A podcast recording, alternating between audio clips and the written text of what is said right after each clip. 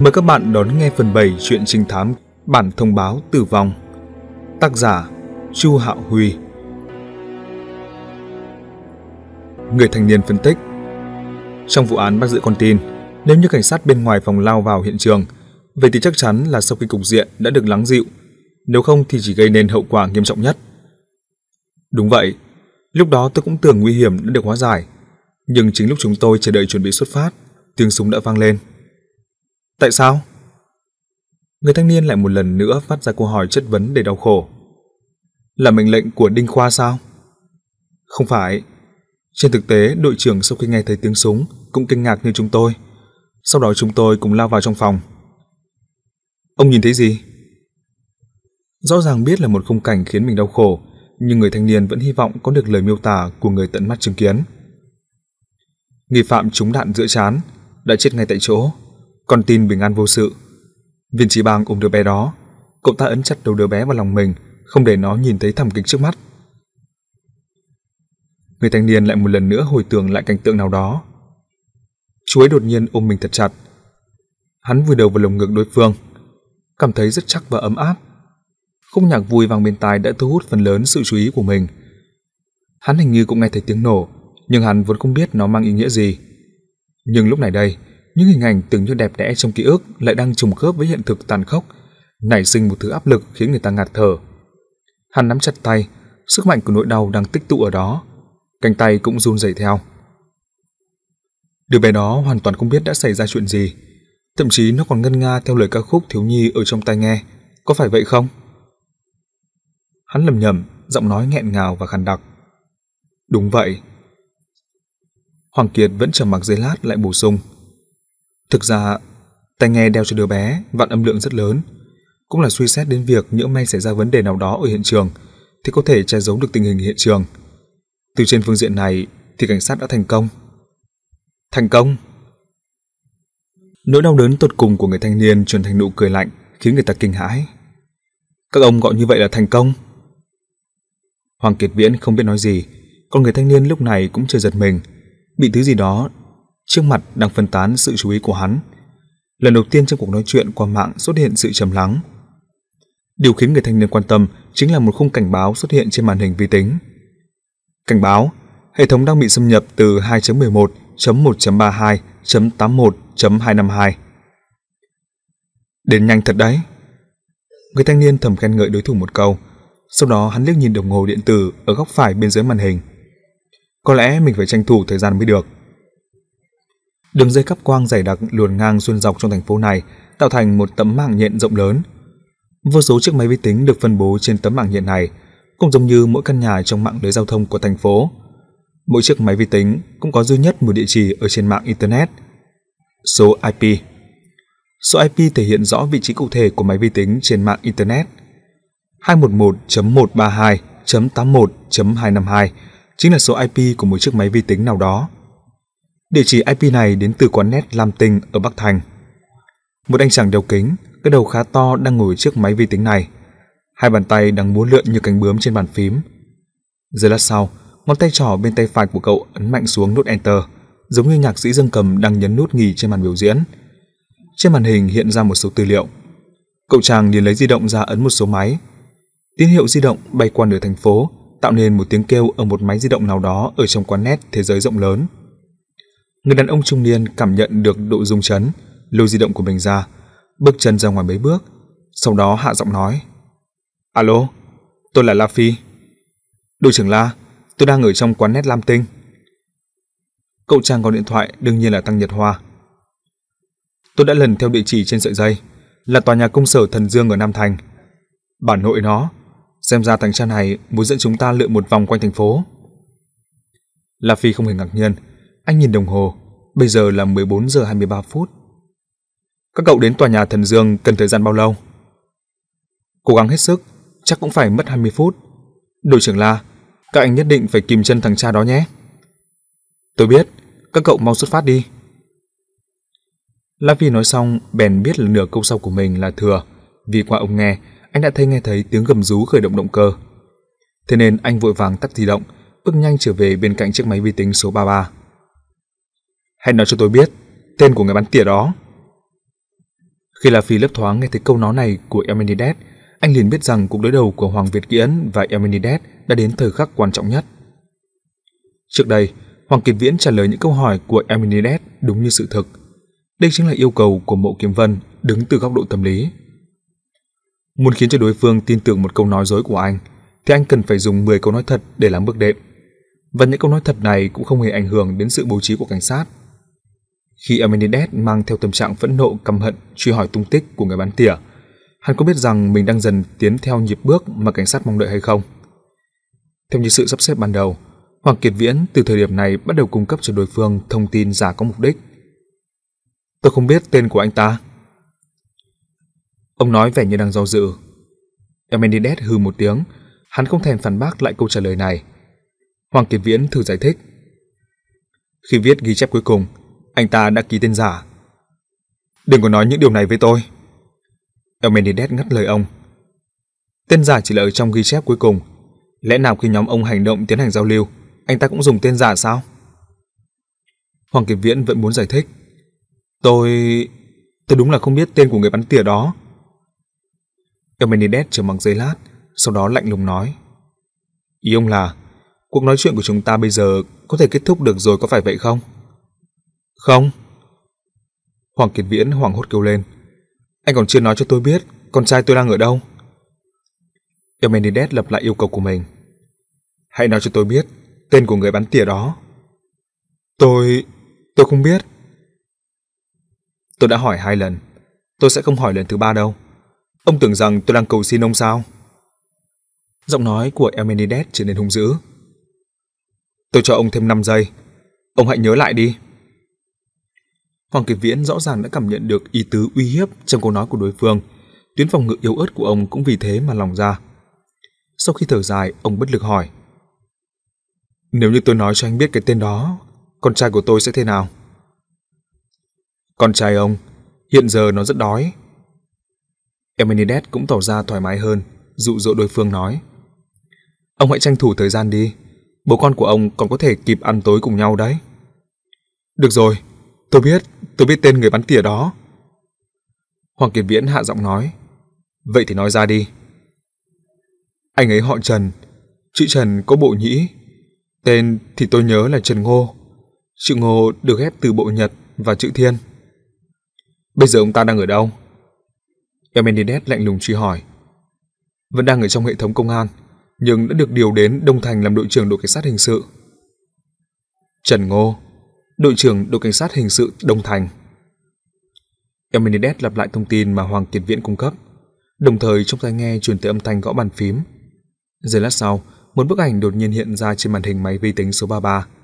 Đó là một phần ảnh cắt trong hồ sơ cá nhân. Nửa bên phải là ảnh chụp bán thân của một người đàn ông khỏe mạnh tinh hành. Nửa bên trái là tên và thông tin cá nhân của người đàn ông này. Trong đó, cột họ tên đang hiện lên hai chữ Trần Ngô. Cùng lúc xuất hiện bức ảnh, giọng nói của Emenides cũng truyền tới. Có phải người này không? Đúng vậy. Sao anh lại có thông tin cá nhân của anh ấy? Giọng nói của Hoàng Kiệt Viễn rõ ràng vô cùng kinh ngạc. Thông tin cá nhân trong mạng lưới hệ thống công an, đối với tôi thì không có gì là bí mật cả. Emenides cười khẩy, đột nhiên thay đổi giọng điệu nói. Người này năm nay mới có 35 tuổi phải không? Trong cuộc thông tin đã ghi rõ ngày tháng năm sinh của Trần Ngô, nên Hoàng Văn Kiệt không thể nào phản bác được. Ông cũng chỉ có thể lưỡng lự trả lời. Đúng, đúng vậy. Emenides dồn đến cùng. 18 năm trước, anh ta chỉ mới 18 tuổi. Ông cảm thấy anh ta có khả năng chính là người đảm nhiệm vụ bắn tỉa trong đợt hành động như thế này sao? Việc này, việc này... Hoàng Kiệt Viễn sượng dùng tìm cách trả lời. Có lẽ anh ta đã sửa năm sinh để thuận tiện cho việc thăng chức nên sửa tuổi cho nhỏ đi. Được rồi. Eumenides hét lên ngắt lời của Hoàng Kiệt Viễn. Tôi đang có trong tay tất cả hồ sơ của những người cảnh sát đặc nhiệm của tỉnh thành 18 năm trước vẫn còn đang công tác. Trong đó vốn không có người tên là Trần Ngô. Đây chỉ là miếng mồi nhừ mà cảnh sát cố tình bố trí. Nếu như tôi đoán không nhầm, các người tên Trần Ngô này đã được điều vào trong tổ chuyên án rồi nhỉ? Hoàng Kiệt Viễn ngượng ngùng nuốt nước bọt. Ông quay sang liếc nhìn La Phi và Mộ Kiếm Vân đang đứng cạnh. Ánh mắt trở nên bất lực và hoảng loạn. Biểu hiện này của ông rõ ràng đã bị Eumenides nhìn thấy thông qua webcam. Hắn hừ một tiếng bực bội nói tiếp. Ông chủ Hoàng ạ, nếu như ông vẫn còn muốn nhìn thấy con trai của mình, thì hãy thu cái trò ngu xuẩn của bọn cảnh sát dạy cho ông lại. Tôi đã chuẩn bị mất hết sự kiên nhẫn rồi. Tôi cho ông thêm một cơ hội, cơ hội cuối cùng. Hoàng Kỳ Viễn thu ánh mắt lại, ông ủ rột lắc đầu, xem ra đã hoàn toàn từ bỏ sự kháng cự đối với Eumenides. Sự an nguy của con trai đã lay động đến trái tim ông, nhưng ông cứ thế mà nổ vũ khí đầu hàng như vậy sao? Ông giàu giàu vẻ khó xử, cứ suy đi ngẫm lại giữa hai sự lựa chọn đau khổ. Hồi lâu sau ông mới lầm nhầm. Không, không được. Tôi không thể vì con trai của mình mà bán đứng chiến hữu trước đây được. Được rồi, tôi cũng có thể hiểu được hoàn cảnh của ông. Emenides không muốn cuộc nói chuyện thực sự rơi vào thế bí. Hắn tìm bậc thềm cho đối phương đi xuống. Thế này nhé, tôi không cần ông trực tiếp nói ra tên người đó. Lòng tự tôn của ông không cho phép ông làm như vậy. Chúng ta có thể chọn một cách điều tiết. Hoàng Kiệt Viễn nhìn vào webcam, trên mặt hiện lên sự chờ đợi và thấp thỏm lo lắng. Tôi có ảnh của tất cả các thành viên cảnh sát đặc nhiệm 18 năm trước. Eminides tiếp tục nói. Tôi sẽ cho ông xem từng tấm ảnh một, đồng thời tôi sẽ hỏi ông có phải là anh ta không. Ông chỉ cần trả lời phải hoặc là không phải. Hoàng Kiệt Viễn vẫn không nói gì, nhưng trong nhiều tình huống, sự im lặng chính là thể hiện thái độ công nhận.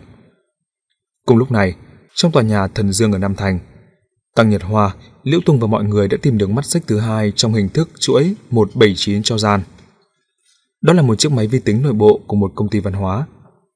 Sau khi trình ra thẻ cảnh sát, Tăng Nhật Hoa lập tức tiến hành thao tác trên máy tính này để truy lùng tung tích chuỗi mắt xích tiếp theo của cho gian. Và lúc này Liễu Tùng lại gọi điện thoại thông báo tình hình cho La Phi. Phía cảnh sát và Eminides đồng thời đang giao đấu gay cấn ở hai chiến tuyến. La Phi quan tâm sát sao đến động thái hai bên, trong lòng khó tránh được nảy sinh cảm giác buồn bực vì không đủ sức. Lúc này đây, ở nơi cách anh không xa, trên màn hình chiếc máy vi tính số 33 đang hiện lên một bức ảnh lớn. Emenides đã bắt đầu chất vấn Hoàng Kiệt Viễn. Người bắn tỉa Văn Hồng Bình 18 năm trước, có phải vì vậy mà lộ ra bộ mặt thật không? Có phải là người này không? Giọng nói của Emenides từ xa truyền tới. Trên bức ảnh là một người đàn ông nước da nâu rắn giỏi vạm vỡ. Hoàng Kiệt Viễn nhìn lướt qua, trong lòng đã có dự định sẵn nhưng lại khó mở miệng. Ông không nói, vậy thì tôi sẽ cho rằng đó chính là anh ta đấy. Emenides lạnh lùng nói, sát khí trong câu nói khiến người ta không lạnh mà run. Không, không phải anh ta. Hoàng Kiệt Viễn cuối cùng cũng lên tiếng, ông biết câu trả lời của mình sẽ liên quan đến sự an nguy của một người khác. Bất luận thế nào, ông cũng không có quyền kéo một người hoàn toàn vô tội vào trong mối nguy hiểm to lớn nhường này. Tốt lắm, Câu trả lời của ông cũng nhanh nhẹn, thì ông càng sớm được gặp con trai của ông. Cùng với lời nói của Emenides, trên màn hình đã chuyển sang một tấm ảnh khác, sau đó hắn lại lặp lại câu hỏi. Có phải là người này không? Lần này Hoàng Kiệt Viễn không do dự lâu. Không phải. Anh trước màn hình lại chuyển sang bức ảnh khác. Có phải là người này không? Không phải. Những câu hỏi và câu trả lời đang trong quá trình lặp đi lặp lại, Bức ảnh của từng người nam giới lần lượt xuất hiện trước mắt của Hoàng Kiệt Viễn. Đúng như Emenides nói, đây đều là những đội viên phục vụ trong đội cảnh sát đặc nhiệm tỉnh thành 18 năm trước, và trong số đó chắc chắn có một người chính là người đã bắn tỉa giết chết bố hắn. Sau khi lặp lại rất nhiều lần, thần kinh vốn mẫn cảm của Hoàng Kiệt Viễn hình như cũng dần trở nên tê dại. Tốc độ trả lời của ông đối với câu hỏi của đối phương đã tăng lên rõ rệt. Không phải, không phải, không phải. Thời gian cứ thế trôi đi trong quá trình hỏi và trả lời đơn điệu như vậy. Hơn 10 phút trôi qua, cả trăm bức ảnh của những người cảnh sát đặc nhiệm đã lướt qua màn hình. Chính một lúc cả hai người đều hơi mệt mỏi, tình hình cuối cùng cũng đã có chút chuyển biến. Có phải là người này không? Emenides vẫn hỏi câu này theo như thường lệ. Trên màn hình lại xuất hiện một người nam giới khỏe mạnh trắng kiện. Người này có khuôn mặt vuông chữ điền, lông mày lễ mát, bất luận là trong ánh mắt cường nghị hay cường ngực rắn chắc đều toát ra một nguồn sức mạnh dồi dào. Câu trả lời máy móc của Hoàng Kiệt Viễn chợt ngừng lại. Ông nhìn bức ảnh vừa mới xuất hiện, muốn nói gì đó nhưng lại đau khổ nuốt trở lại. Emenides hỏi lần nữa. Có phải là người này không? Hoàng Kiệt Viễn liếm môi, ánh mắt của ông lướt rất nhanh ra phía ngoài màn hình. Chi tiết này rõ ràng không thể nào lọt qua được sự giám sát qua mạng của Emenides. Hắn nhận ra điều gì đó, hỏi thúc ép. Đưa ra câu trả lời của ông, phải hay là không phải? Hoàng Kiệt Viễn hít thở một hơi thật sâu, từ hai hàm răng ép ra mấy chữ. Tôi muốn gặp con trai tôi. Emenides lại tỉnh bơ. Trả lời xong câu hỏi của tôi, ông sẽ được nhìn thấy con trai của ông. Không, bây giờ tôi cần phải nhìn thấy nó, ngay bây giờ. Hoàng Kiệt Viễn đột nhiên khẽ gầm lên, ông ngẩng đầu, trên trán lộ ra đường gân xanh, giống như một con mạnh thú đang bị rơi vào bẫy. Trong cơ thể của ông như thể đang dồn nén một thứ sức mạnh đáng sợ, bất cứ lúc nào cũng có thể bùng nổ. Elmenides trầm mặc, có thể là đang do dự liệu có nên thỏa hiệp với đối phương hay không. Tôi cần phải nhìn thấy con trai tôi trước. Tôi cần phải chắc chắn là nó vẫn đang an toàn. Giọng nói của Hoàng Kiệt Viễn mềm xuống, có vài phần khẩn cầu, đồng thời ông cũng nhấn mạnh. Nếu không, tôi sẽ không trả lời bất cứ câu hỏi nào của anh nữa. Được rồi. Elmenides cuối cùng cũng đã đưa ra quyết định sau khi cân nhắc. Trên màn hình số 33 nhanh chóng hiện ra cửa sổ webcam. Ở đầu mạng phía bên Elmenides cũng lắp webcam.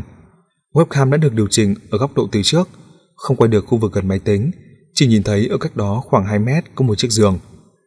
Một cậu bé thiếu niên đang nằm trên đó. Tay, chân, mồm, mắt của cậu bé đều bị bịt và trói. Cả cơ thể liên tục vặn vẹo dãy giụa, nhưng trông có vẻ không bị chịu đựng sự tổn thương thực tế nào. Hoàng Kiệt Viễn vừa nhìn đã nhận ra người đó chính là con trai mình. Ông ghé sát mặt vào chiếc màn hình hét lớn. Dương Dương! Dương Dương! Và lúc này, một người khác trước màn hình số 33 lại đang quan tâm đến thông tin khác ở trong webcam. Anh chính là La Phi, tổng chỉ huy cuộc hành động lần này. Sau khi nhận ra một số manh mối, anh lập tức bước nhanh ra ngoài mấy bước, đồng thời ấn số điện thoại của Liễu Tùng. Trong điện thoại nhanh chóng vang lên tiếng nói của cậu. Alo, đội trưởng La, các cậu đến đâu rồi? Vừa mới đi ra khỏi một quán nét, bây giờ đang tức tốc đến địa điểm thứ tư. Chiếc máy tính đó hình như là ở trong ký túc xá Nam của Học viện Công nghiệp. Tôi vừa nhìn thấy khung cảnh hiện trường qua webcam. Điều cuối cùng các cậu cần tìm có lẽ là một khách sạn công vụ. La Phi nói vẻ chắc chắn. Nếu như tìm thấy manh mối phù hợp, lập tức báo cáo với tôi. Tuân lệnh. Anh chàng sau khi nhận lệnh lại nói. Đội trưởng La, anh đợi một chút. Giây lát sau, chuyển sang giọng nói của Tăng Nhật Hoa.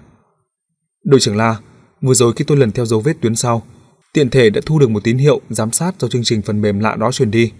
Trong đấy có khả năng có điều kỳ lạ, nhưng tôi không thể nào hiểu được. Ồ, chương trình phần mềm bí ẩn đó cũng chính là nỗi lo lắng canh cánh trong lòng La Phi. Anh lập tức truy hỏi. Chương trình phần mềm đó giờ cho gì vậy? Nó đang theo dõi kiểm nghiệm từng đoạn, từng đoạn tín hiệu sung điện, hình như là một loại sóng điện nào đó. Tôi đã gửi sóng điện thu được vào máy chủ ở quán mạng rồi. Anh in ra xem thế nào. Dù sao tôi cũng không thể nào nhận ra được rút cuộc nó là thứ gì. Được rồi, tôi hiểu rồi. Là phí tắt máy, anh không thông thạo vi tính, bèn gọi ông chủ quán mạng dặn đối phương in file máy chủ mới nhận được ra. May mà ông chủ cũng nhanh nhẹn, chắc sẽ dễ dàng hoàn thành được nhiệm vụ còn con này thôi. La Phi quay trở lại bên cạnh máy vi tính số 33, nhưng thấy webcam phía bên kia đã bị tắt, còn Hoàng Kiệt Viễn hình như cũng vừa mới tĩnh tâm lại từ trong tâm trạng kích động. Tai nghe thấp thoảng vang lên giọng nói của Emenides. Được rồi, tôi đã đáp ứng được mong muốn của ông. Bây giờ hãy trả lời cho tôi, là người này có phải không? Hoàng Kiệt Viễn không nói, nhưng ông cũng lặng lẽ gật đầu. Dương Lâm, 41 tuổi. Tuổi người cảnh sát là 20 năm, bây giờ đảm nhiệm vai trò dạy đấu võ trong đội cảnh sát đặc nhiệm. Emenides đọc một phần thông tin về người đàn ông khỏe mạnh tráng kiện trong bức ảnh, sau đó lại hỏi. Ông chắc chắn là anh ta chứ? Tôi chắc chắn. Trong họng Hoàng Kiệt Viễn như thể bị chạy một thứ gì đó, giọng nói trầm đục và nghẹn đắng. Tốt lắm. Emenides trầm ngâm giấy lát lại nói. Nhưng tôi hy vọng ông xem nốt những bức ảnh còn lại. Vì sao? Hoàng Kiệt Viễn không nén được lên tiếng hỏi. Tôi sợ ông nhận lầm, dù sao cũng đã là việc xảy ra từ 18 năm trước. Ông cần phải xem xét hết một lượt toàn bộ số ảnh này rồi hãy đưa ra câu trả lời chắc chắn cho tôi. Lời giải thích của Emenides có vẻ rất hợp lý, dù sao cũng là đang tìm kiếm kẻ thù giết bố. Là ai thì cũng sẽ thận trọng như vậy. Được rồi. Hoàng Kiệt Viễn nhận lấy yêu cầu của đối phương, nhưng ông không sợ phiền phức. Trên thực tế, một trong những nhiệm vụ của ông là cố gắng hết sức để kéo dài thời gian nói chuyện với Emenides ở chiếc máy vi tính. Bởi vì trên một tuyến khác, lực lượng cảnh sát đang lần theo dấu vết để tìm kiếm. Thế là trên màn hình lại lần nữa xuất hiện từng bức ảnh mới. Cùng lúc đó là những câu hỏi và câu trả lời một cách máy móc của hai người. Là người này có phải không? Không phải. Hai người lại mất thêm 3-4 phút đồng hồ để xem hết một lượt tư liệu của những người cảnh sát đặc nhiệm trên màn hình vi tính. Và mỗi lần Hoàng Kiệt Viễn đều không hề do dự mà trả lời ngay. Không phải. Tình hình xem ra đã quá rõ ràng rồi. Cái người cảnh sát đặc nhiệm tên gọi là Dương Lâm chính là người bắn tỉa đã bắn chết Văn Hồng Bình 18 năm trước. Ông sẽ nhanh chóng được đoàn tụ với con trai của mình thôi. Emenides cuối cùng đã nói, xem ra hắn cũng tỏ ra hài lòng đối với kết quả cuộc tìm kiếm lần này. Hoàng Kiệt Viễn thở vào Tôi cần phải đến đâu để đón nó? Chưa vội. Eumenides lại nói, tôi còn chưa muốn kết thúc cuộc nói chuyện, nhưng không phải là nói với ông, tôi muốn nói chuyện với cái người đang đứng ở bên cạnh ông. Hoàng Kiệt Viễn kinh ngạc quay sang nhìn. Anh muốn tìm đội trưởng La? Đúng vậy. Hoàng Kiệt Viễn tháo tay nghe ra đưa cho La Phi. Hắn muốn nói chuyện với anh. La Phi nhíu mày, đây quả thực là một yêu cầu kỳ quái. Theo lẽ thường, Eumenides đã có được thông tin hắn tìm kiếm thì cần phải nhanh chóng rời khỏi đó mới phải. Tại sao hắn lại đưa ra yêu cầu chỉ đích danh muốn nói chuyện với mình? Nhưng đối phương đã dương dây cung, mình không có lý do gì lại không bắn mũi tên đó đi. La Phi đeo tai nghe, đổi vị trí với Hoàng Kiệt Viễn. Lần đầu tiên giao lưu trực tiếp như vậy với hắn ta, trong lòng anh ta dâng cảm giác phấn khích, khó có thể hình dung nổi. Hoàng Kiệt Viễn rời khỏi phạm vi máy webcam chiếu tới, ở gần đó, một Kiều Vân đang hướng ánh mắt tới. Hai người đều thoáng qua ý cười, bởi vì họ vừa mới thả ra được mồi nhử mà cảnh sát đã dàn dựng sẵn một cách vô cùng hoàn mỹ. Dương Lâm hiện đang làm giảng viên dạy môn đầu võ ở trong đội cảnh sát đặc nhiệm, là chiến hữu thân thiết nhất của Hùng Nguyên lúc sinh thời. Đây mới là con mồi mà đội cảnh sát đặc nhiệm chọn ra để đối phó với Eminides. Để làm cho Eminides tin tưởng Dương Lâm chính là người bắn tỉa năm đó, Mộ Kiệt Vân đã đặc biệt thiết kế nên một loạt những cái bẫy tâm lý. Và sự biểu diễn xuất sắc của Hoàng Kiệt Viễn tại hiện trường cuối cùng đã khiến cho Eminides từng bước rơi vào giữa lòng bẫy. Một kiểm Vân biết Elmenides chắc chắn sẽ đoán được lối tư duy của cảnh sát, sẽ dùng những người trong nội bộ cảnh sát để mạo danh người bắn tiền năm đó, cho nên bắt buộc phải dàn dựng chiêu bài này. Trần Ngô chính là chiêu bài đó. Anh trước đây là một người của đội cảnh sát đặc nhiệm, hiện giờ làm đội trưởng đội cảnh sát hình sự ở chi nhánh sở công an. Một nhân vật như vậy rất phù hợp với yêu cầu của cảnh sát. Cho nên Hoàng Kiệt Viễn đã ném cái tên của anh ấy ra trước. Nhưng Trần Ngô là mồi nhử lại có một sơ hở chí mạng, đó là độ tuổi. Eumenides đương nhiên không thể nào bỏ qua được sơ hở này. Sau khi hắn bóc trần thân phận của Trần Ngô, hắn sẽ cho rằng mình đã thành công phá được cái bẫy của cảnh sát. Bắt đầu từ lúc này, sự cảnh giác của hắn sẽ giảm xuống rất nhiều. Tiếp đến, Hoàng Kiệt Viễn bèn hướng sự chú ý của đối phương và con mồi thực sự. Việc này cần một sự biểu diễn ngoạn mục. Sự rằng con đau khổ giữa tình chiến hữu và tình cha con máu mủ. Hoàng Kiệt Viễn đã diễn rất đạt. Vốn không thể tìm thấy được bất cứ sơ hở nào. Cho dù là Eminides tâm tư cẩn mật cũng không thể. Một Kiếm Vân giơ ngón tay trỏ lên về phía Hoàng Kiệt Viễn, thể hiện sự khen ngợi vô thanh. Cùng lúc này, ông chủ quán nét đang cầm trên tay một tập giấy bước tới. Một Kiếm Vân bước đến dùng ánh mắt dò hỏi đối phương. Đây là những tư liệu mà cảnh sát Lai yêu cầu tôi in ra. Ông chủ hua hua tập giấy trong tay mình. Để tôi đưa cho anh ấy. Một Kiếm Vân nhận lấy và nhìn liếc qua, chỉ nhìn thấy từng đường bước sóng trên giấy. Cô không biết thứ này dùng để làm gì, nhưng đã là thứ La Phi cần, cô vẫn quyết định nghĩ cách để đưa đến đó. Lúc này đây, La Phi đã ngồi xuống chiếc máy vi tính số 33 và trò chuyện qua mạng với Amenides. Đội trưởng La, tôi muốn thể hiện lòng cảm ơn đối với anh. Đây là lời mở đầu câu chuyện của Amenides. La Phi tỉnh bơ đáp lại. Cảm ơn cái gì? Cảm ơn anh đã giúp tôi giết Đặng Hoa. Vậy thì chính cậu tự đa tình quá rồi đấy. La Phi mặt vẫn lạnh tanh. Tôi không hề giúp cậu. Hình như là anh hơi phẫn nộ thì phải. Tôi có thể nhận ra. Eminides ở phía đầu mạng bên kia khẽ nói. Nhưng chúng ta đều hiểu rất rõ, nếu như anh muốn ngăn cản tôi, thì tôi không thể nào giết được Đặng Hoa. Quân cờ tôi bố trí trên người Hàn Hạo lúc đó đã bị anh nhìn thấy. Từ điểm này có thể nói rằng tôi đã thua anh một lần. La Phi cười ha một tiếng. Đặng Hoa chết rồi. Đây là kết quả của sự việc. Cậu nói thua tôi, có phải là đang giễu cợt tôi không? Điều này có được là nhờ sự bố trí cuối cùng của thầy giáo. Có thể nói thắng lợi đó không thuộc về tôi. Trong giọng nói của Eminides lộ ra sự tiếc nuối, sau đó hắn khẽ thở dài. Tiếng thở đó lại truyền tới La Phi thứ cảm giác ớn lạnh. Cho nên... La Phi lạnh lùng nói. Cậu chắc chắn muốn một lần tự mình thắng được tôi phải vậy không? Đúng vậy. Emenides thẳng thắn thừa nhận và hỏi lại. Anh cũng vậy chứ? Lẽ nào anh không muốn chiến thắng tôi sao? La Phi trầm mặc không nói. Anh không thể nào không muốn. Bởi vì chúng ta đều rất khó có thể gặp được đối thủ như thế này. Thực ra chúng ta đã đang hưởng thụ quá trình này, bắt đầu từ buổi chiều ngày hôm nay. La Phi biết được đối phương đang nói đến điều gì. Cô đã phá được mai phục của tôi giàn dựng. Cô đã thắng được tôi một chiêu rồi.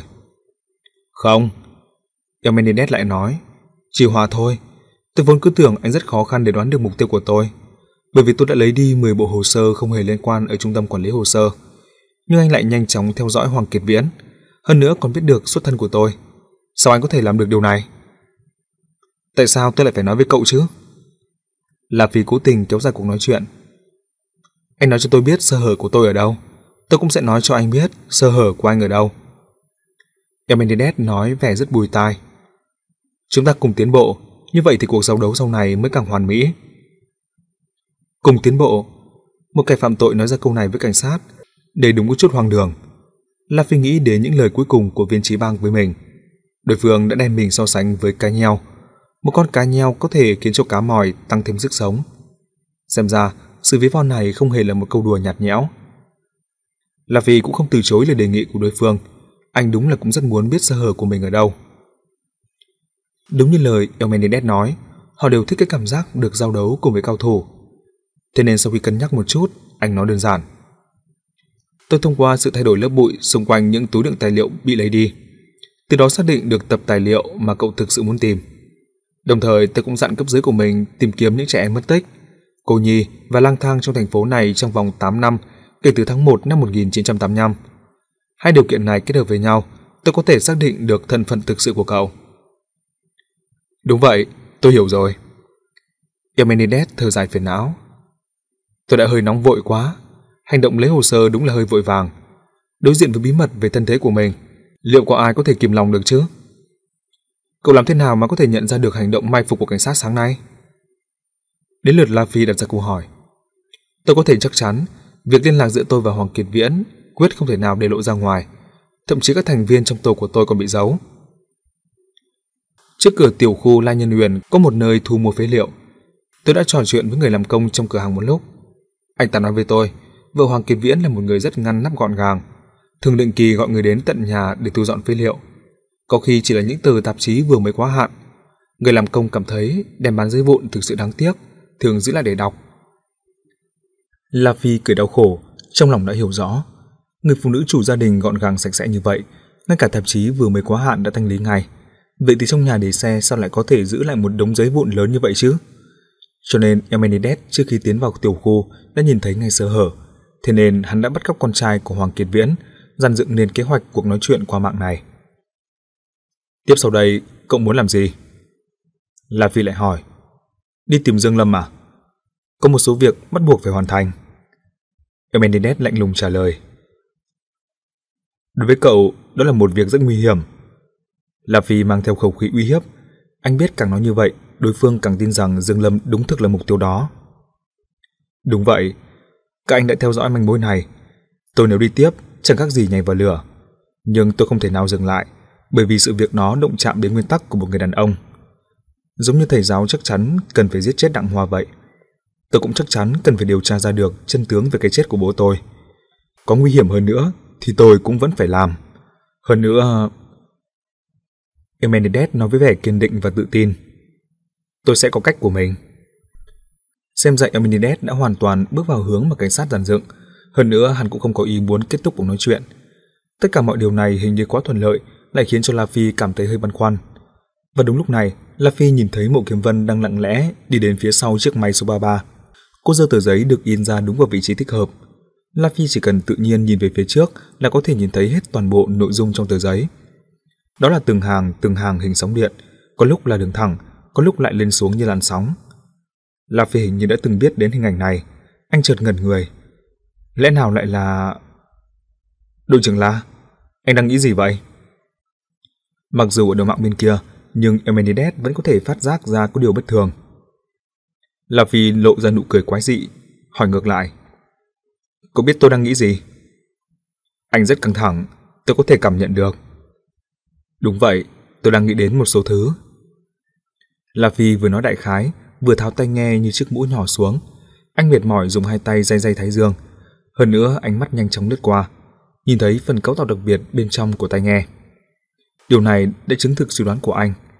Trái tim La Phi như chìm xuống đáy vực, giống như một con chó săn mồi mai phục ban đêm, đột nhiên bị bại lộ dưới ánh mặt trời chói chang. Anh có một thứ cảm giác xấu hổ và bất lực khi đối thủ nhìn thấu hết. Nhưng anh cũng cố gắng hết sức để che giấu sự biến đổi tâm lý này. Hơn nữa, sau khi điều chỉnh tâm trạng với tốc độ nhanh nhất, anh mới đeo tai nghe đó trở lại. Tôi đang nghĩ... La Phi giống như đang nói tiếp đề tài vừa thảo luận. Có thể thông qua hình thức khác để thực hiện mong muốn của cậu. Anh muốn ám chỉ điều gì? Thông qua con đường chính thống, để cảnh sát đi điều tra về chân tướng sự thật vụ án 1.30 18 năm trước. Cảnh sát Emenides chực một tiếng. Sự thực vốn đã bị các người che giấu, còn mong chờ các người đi điều tra. Chỉ có thể làm theo cách của tôi, để tôi đi hoàn thành công việc mà cảnh sát các anh không thể nào hoàn thành được, giống như trước đây tôi đã từng làm. Cách thức của cậu, cậu cảm thấy tự hào về cách thức của mình sao? La Phi phẫn nộ lên tiếng. Cách của cậu là phạm tội. Tôi đang trừng trị tội ác, thế giới này vì có sự tồn tại của tôi nên càng trở nên công bằng chính trực hơn. Không, cậu đã tạo nên tội ác mới. Hơn nữa, cái gọi là công bằng chính trực cũng không giống như cậu nghĩ. La Phi nói bằng giọng điệu hơi chế giễu. Cục diện trong tay cậu đã mất đi khả năng khống chế rồi. Emendez mẫn cảm hỏi luôn. Ý anh là gì? Vụ án làm nhục thầy giáo đó, cậu đã tiến hành sự trừng phạt đối với đương sự. Cậu cho rằng mình đã chấn hưng đạo nghĩa thầy trò, giúp cho Ngô Dần Ngọ tìm lại được trách nhiệm và sự tôn nghiêm. Nhưng sự thực thì lại hoàn toàn trái ngược, cậu đã hại chết người thầy giáo đó rồi. Điều này là không thể. Eumenides phản bác. Ông ta chỉ là chặt đứt một bàn tay của mình, cứu chữa kịp thời thì có thể ghép được lại. Và sự cứu rỗi trên phương diện tâm lý ông ta nhận được vượt xa nỗi đau khổ xác thịt mà ông ta phải chịu đựng. Xem ra hôm nay cậu vẫn chưa có thời gian lên mạng. La Phi đột nhiên nhấn mạnh giọng nói. Ngô dần ngọ đã chết rồi. Tự sát. Emendez chợt ngần người, giây lát sau mới phản ứng lại. Tự sát? Tại sao? Bởi vì ông ấy không chỉ chịu đựng sự tổn thương về thân thể, sự tổn thương về mặt tâm lý còn nặng nề hơn. Sự tổn thương này do cậu đã gây ra. Cũng nghe đoạn ghi âm trên mạng này thì sẽ hiểu thôi. La Phi nói đến đây, giơ tay lấy chiếc MB3 từ trong túi áo ra. Sau khi ấn nút play, anh ghé loa của MB3 đến sát micro vi tính. Trong máy MB3 bắt đầu phát ra đoạn ghi âm, người phóng viên phỏng vấn Ngô Dần Ngọ. Một Kiếm Vân ở hiện trường cũng lần đầu tiên được nghe đoạn ghi âm này, cùng với sự tiến hành của phỏng vấn. Trên mặt cô dần hiện lên sự phẫn nộ khó có thể kìm nén được. Emendez ở đầu mạng bên kia cũng trầm mặc không nói. Cho đến tận khi kết thúc bản ghi âm đó mới thấy vang lên tiếng nói của hắn. Tên phóng viên đó là ai? Hắn dùng ngữ khí rất bình tĩnh để hỏi, bình tĩnh đến độ khiến người ta cảm thấy lạnh giá và đáng sợ. Phóng viên là ai không hề quan trọng, phóng viên không thể nào có thể khiến cho Ngô Dần Ngọ tự sát. Chính là cậu đã hại chết ông ấy, dùng phương thức của cậu. Thứ cậu đem lại cho con người yếu ớt không phải là sự công bằng chính trực, mà là sự tổn thương triệt để. Giọng nói của La Phi rõ ràng đang khuấy động từng chút một thần kinh của Emenides, hơi thở của hắn đã trở nên gấp gáp hơn. Nhưng hắn nhanh chóng khống chế được tâm trạng của mình, phản bác lại. Anh sai rồi. Người đem đến sự tổn thương cho ông ta không phải là tôi, mà là một tội ác khác. Bởi vì anh không có khả năng để trừng phạt tội ác đó, cho nên anh mới vu oan giá họa cho tôi. La Phi cười nhạt đáp lại sự phản công của đối phương. Ít ra cậu cũng không có khả năng khống chế được cục diện. Cái xã hội này có quy tắc của nó, nhưng cậu lại không tuân thủ quy tắc. Cậu đã vượt ra khỏi quy tắc, tự cho rằng có thể khống chế được tất cả, nhưng sự thực lại chứng minh cậu đã thất bại. Eumenides không đáp lại sự khiêu khích của La Phi, hắn trầm mặc giây lát rồi nói: "Tôi vốn muốn có một cuộc trò chuyện thân thiện với anh, nhưng anh lại cố tình phá hoại bầu không khí này. Tôi cảm thấy hơi thất vọng. Tôi nghĩ là chúng ta không cần thiết phải nói chuyện thêm nữa." Nếu như cậu muốn rời đi, hãy nói cho tôi biết đứa bé đó đang ở đâu. La Phi cũng chuyển hướng câu chuyện. Đứa bé đó vô tội, cậu đã có được thông tin mình tìm kiếm, cậu nên thả nó ra. Tôi sẽ thả, chỉ là tôi vẫn còn chưa muốn rời đi. Emenides khẽ cười nói. Nếu như bây giờ tôi đi luôn, thế chẳng phải đã thờ ơ với cô giáo mộ hay sao? Cậu muốn nói chuyện với cô ấy sao? La Phi suy ngẫm ẩn ý trong câu nói của đối phương. Đúng vậy, hãy bảo cô ấy đeo tai nghe đi. La Phi cảm thấy vô cùng kinh ngạc. Cuộc nói chuyện của Eminides và mình vừa rồi không nhận ra là có ý nghĩa gì. Bây giờ lại tiếp tục muốn trò chuyện với mộ kiếm vân.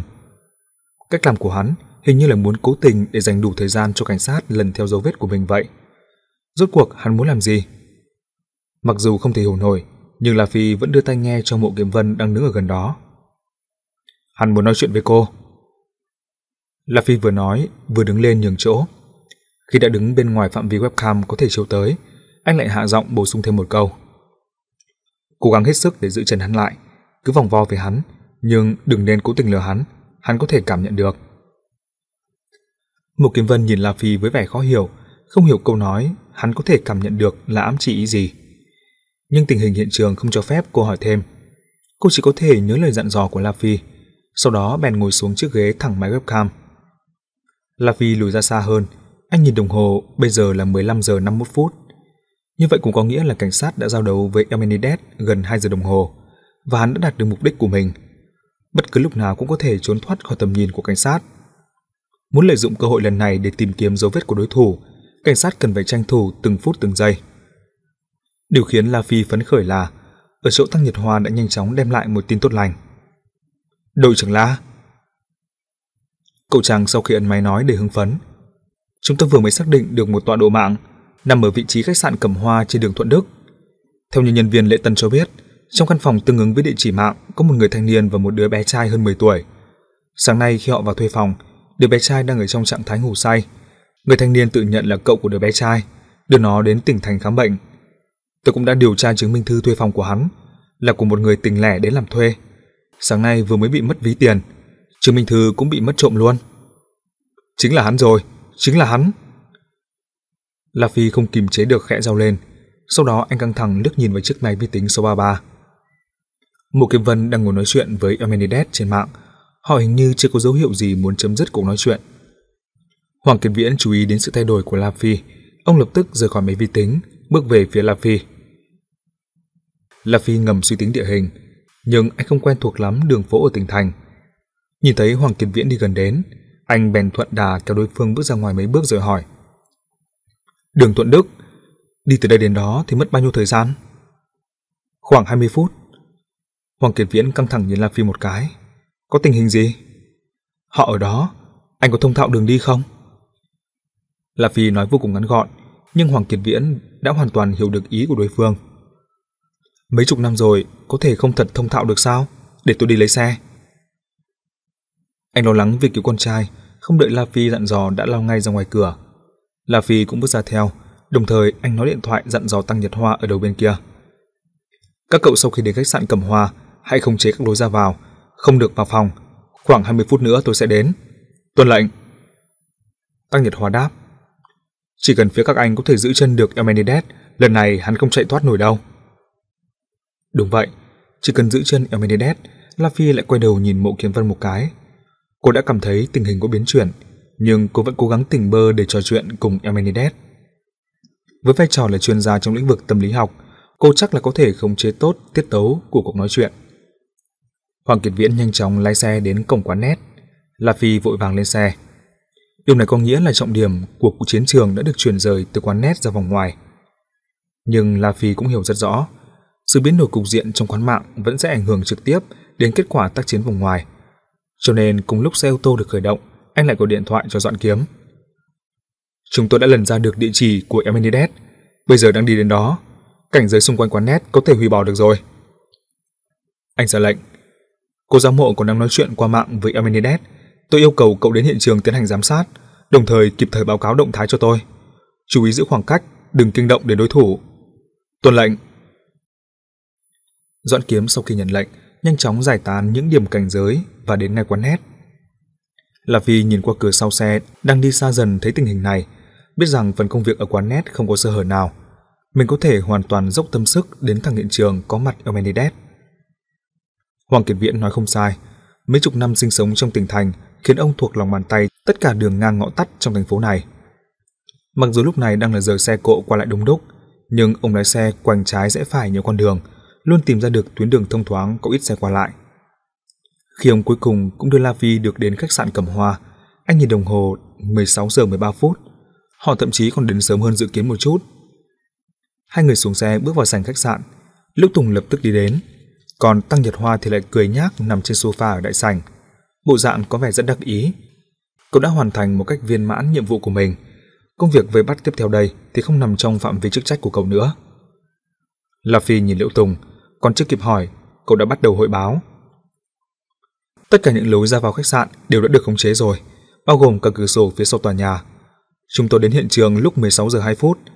Tôi có thể đảm bảo, từ sau thời gian này không có một ai ra vào khách sạn này. Ngoài ra, chúng tôi đã đưa nhân viên lễ tân khách sạn xem ảnh của Hoàng Đức Cường Họ chắc chắn đây chính là đứa bé trai ở phòng 212. Còn người đàn ông kia mặc dù tiến hành ngụy trang, nhưng đặc trưng thể hình rất giống với hung thủ đã giết hại Hàn Tiêu Hồng.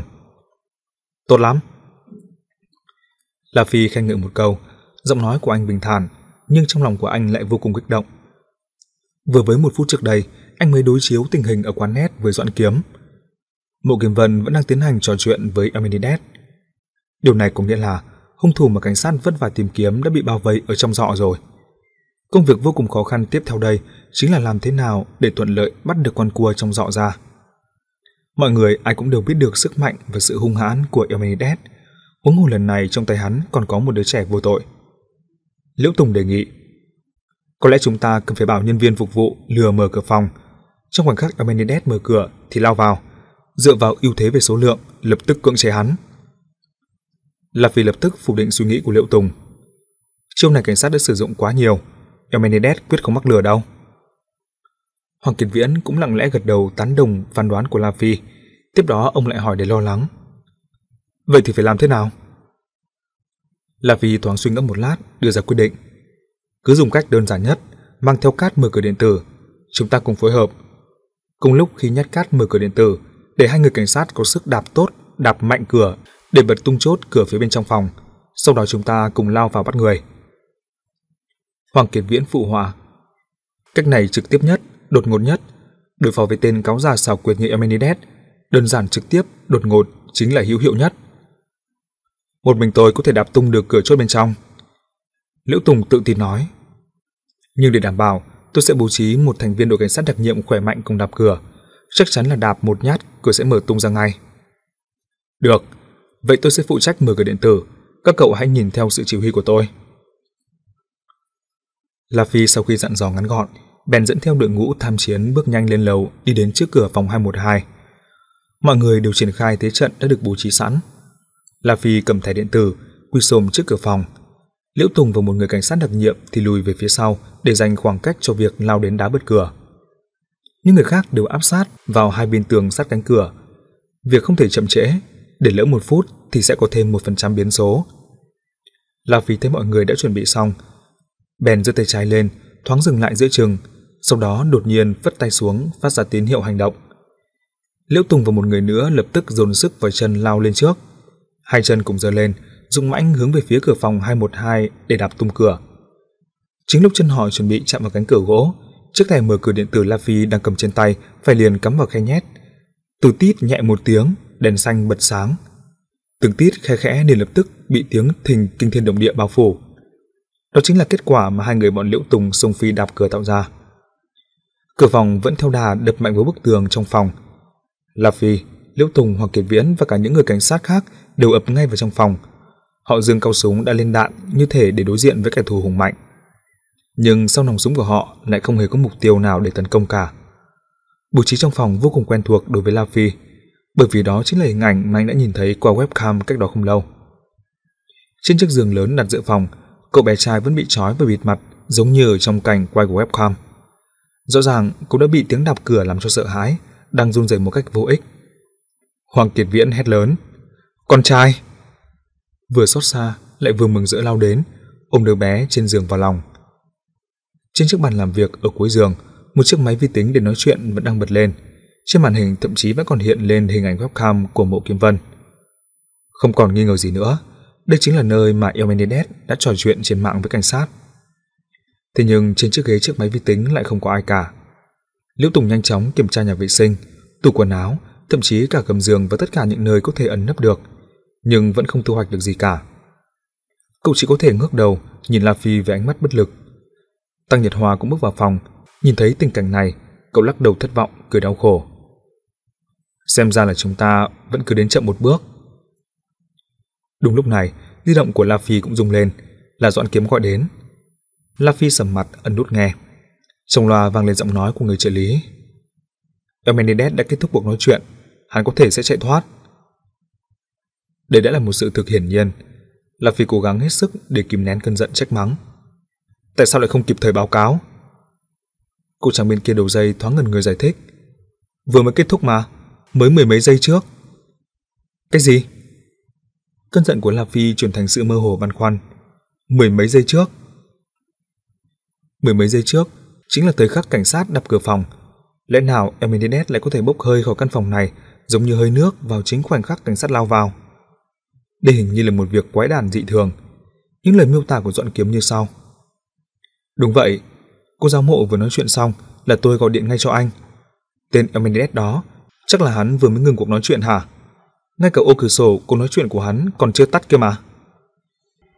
La Phi đặt di động xuống, anh bước từng bước đến trước bàn làm việc. Càng đến gần chiếc máy tính, trái tim của anh càng nặng nề. Cuối cùng anh ngủ rũ dừng lại trước màn hình vi tính. Hắn đi rồi, đi từ lâu rồi. La Phi lầm nhầm, đồng thời anh nhặt một chiếc di động ở trên bàn làm việc lên. Chiếc di động đó vừa rồi để sát cạnh tai nghe kết nối với máy tính. Micro của di động ghé vào ống nghe của tai nghe này, còn ống nghe của di động thì lại ghé vào micro của tai nghe kết nối với vi tính. La Phi ấn xem phần ghi chép cuộc gọi trên di động. Cuộc điện thoại gần nhất đã kết thúc cách đây một chút. Cuộc gọi này đã kéo dài 52 phút. Liễu Tùng và mọi người cũng súm lại, trên mặt mọi người ít nhiều vẫn còn vương lại nét mơ màng khó hiểu. Dominides đã đi từ lâu rồi. La Phi rơi cho mọi người xem thông tin trên di động.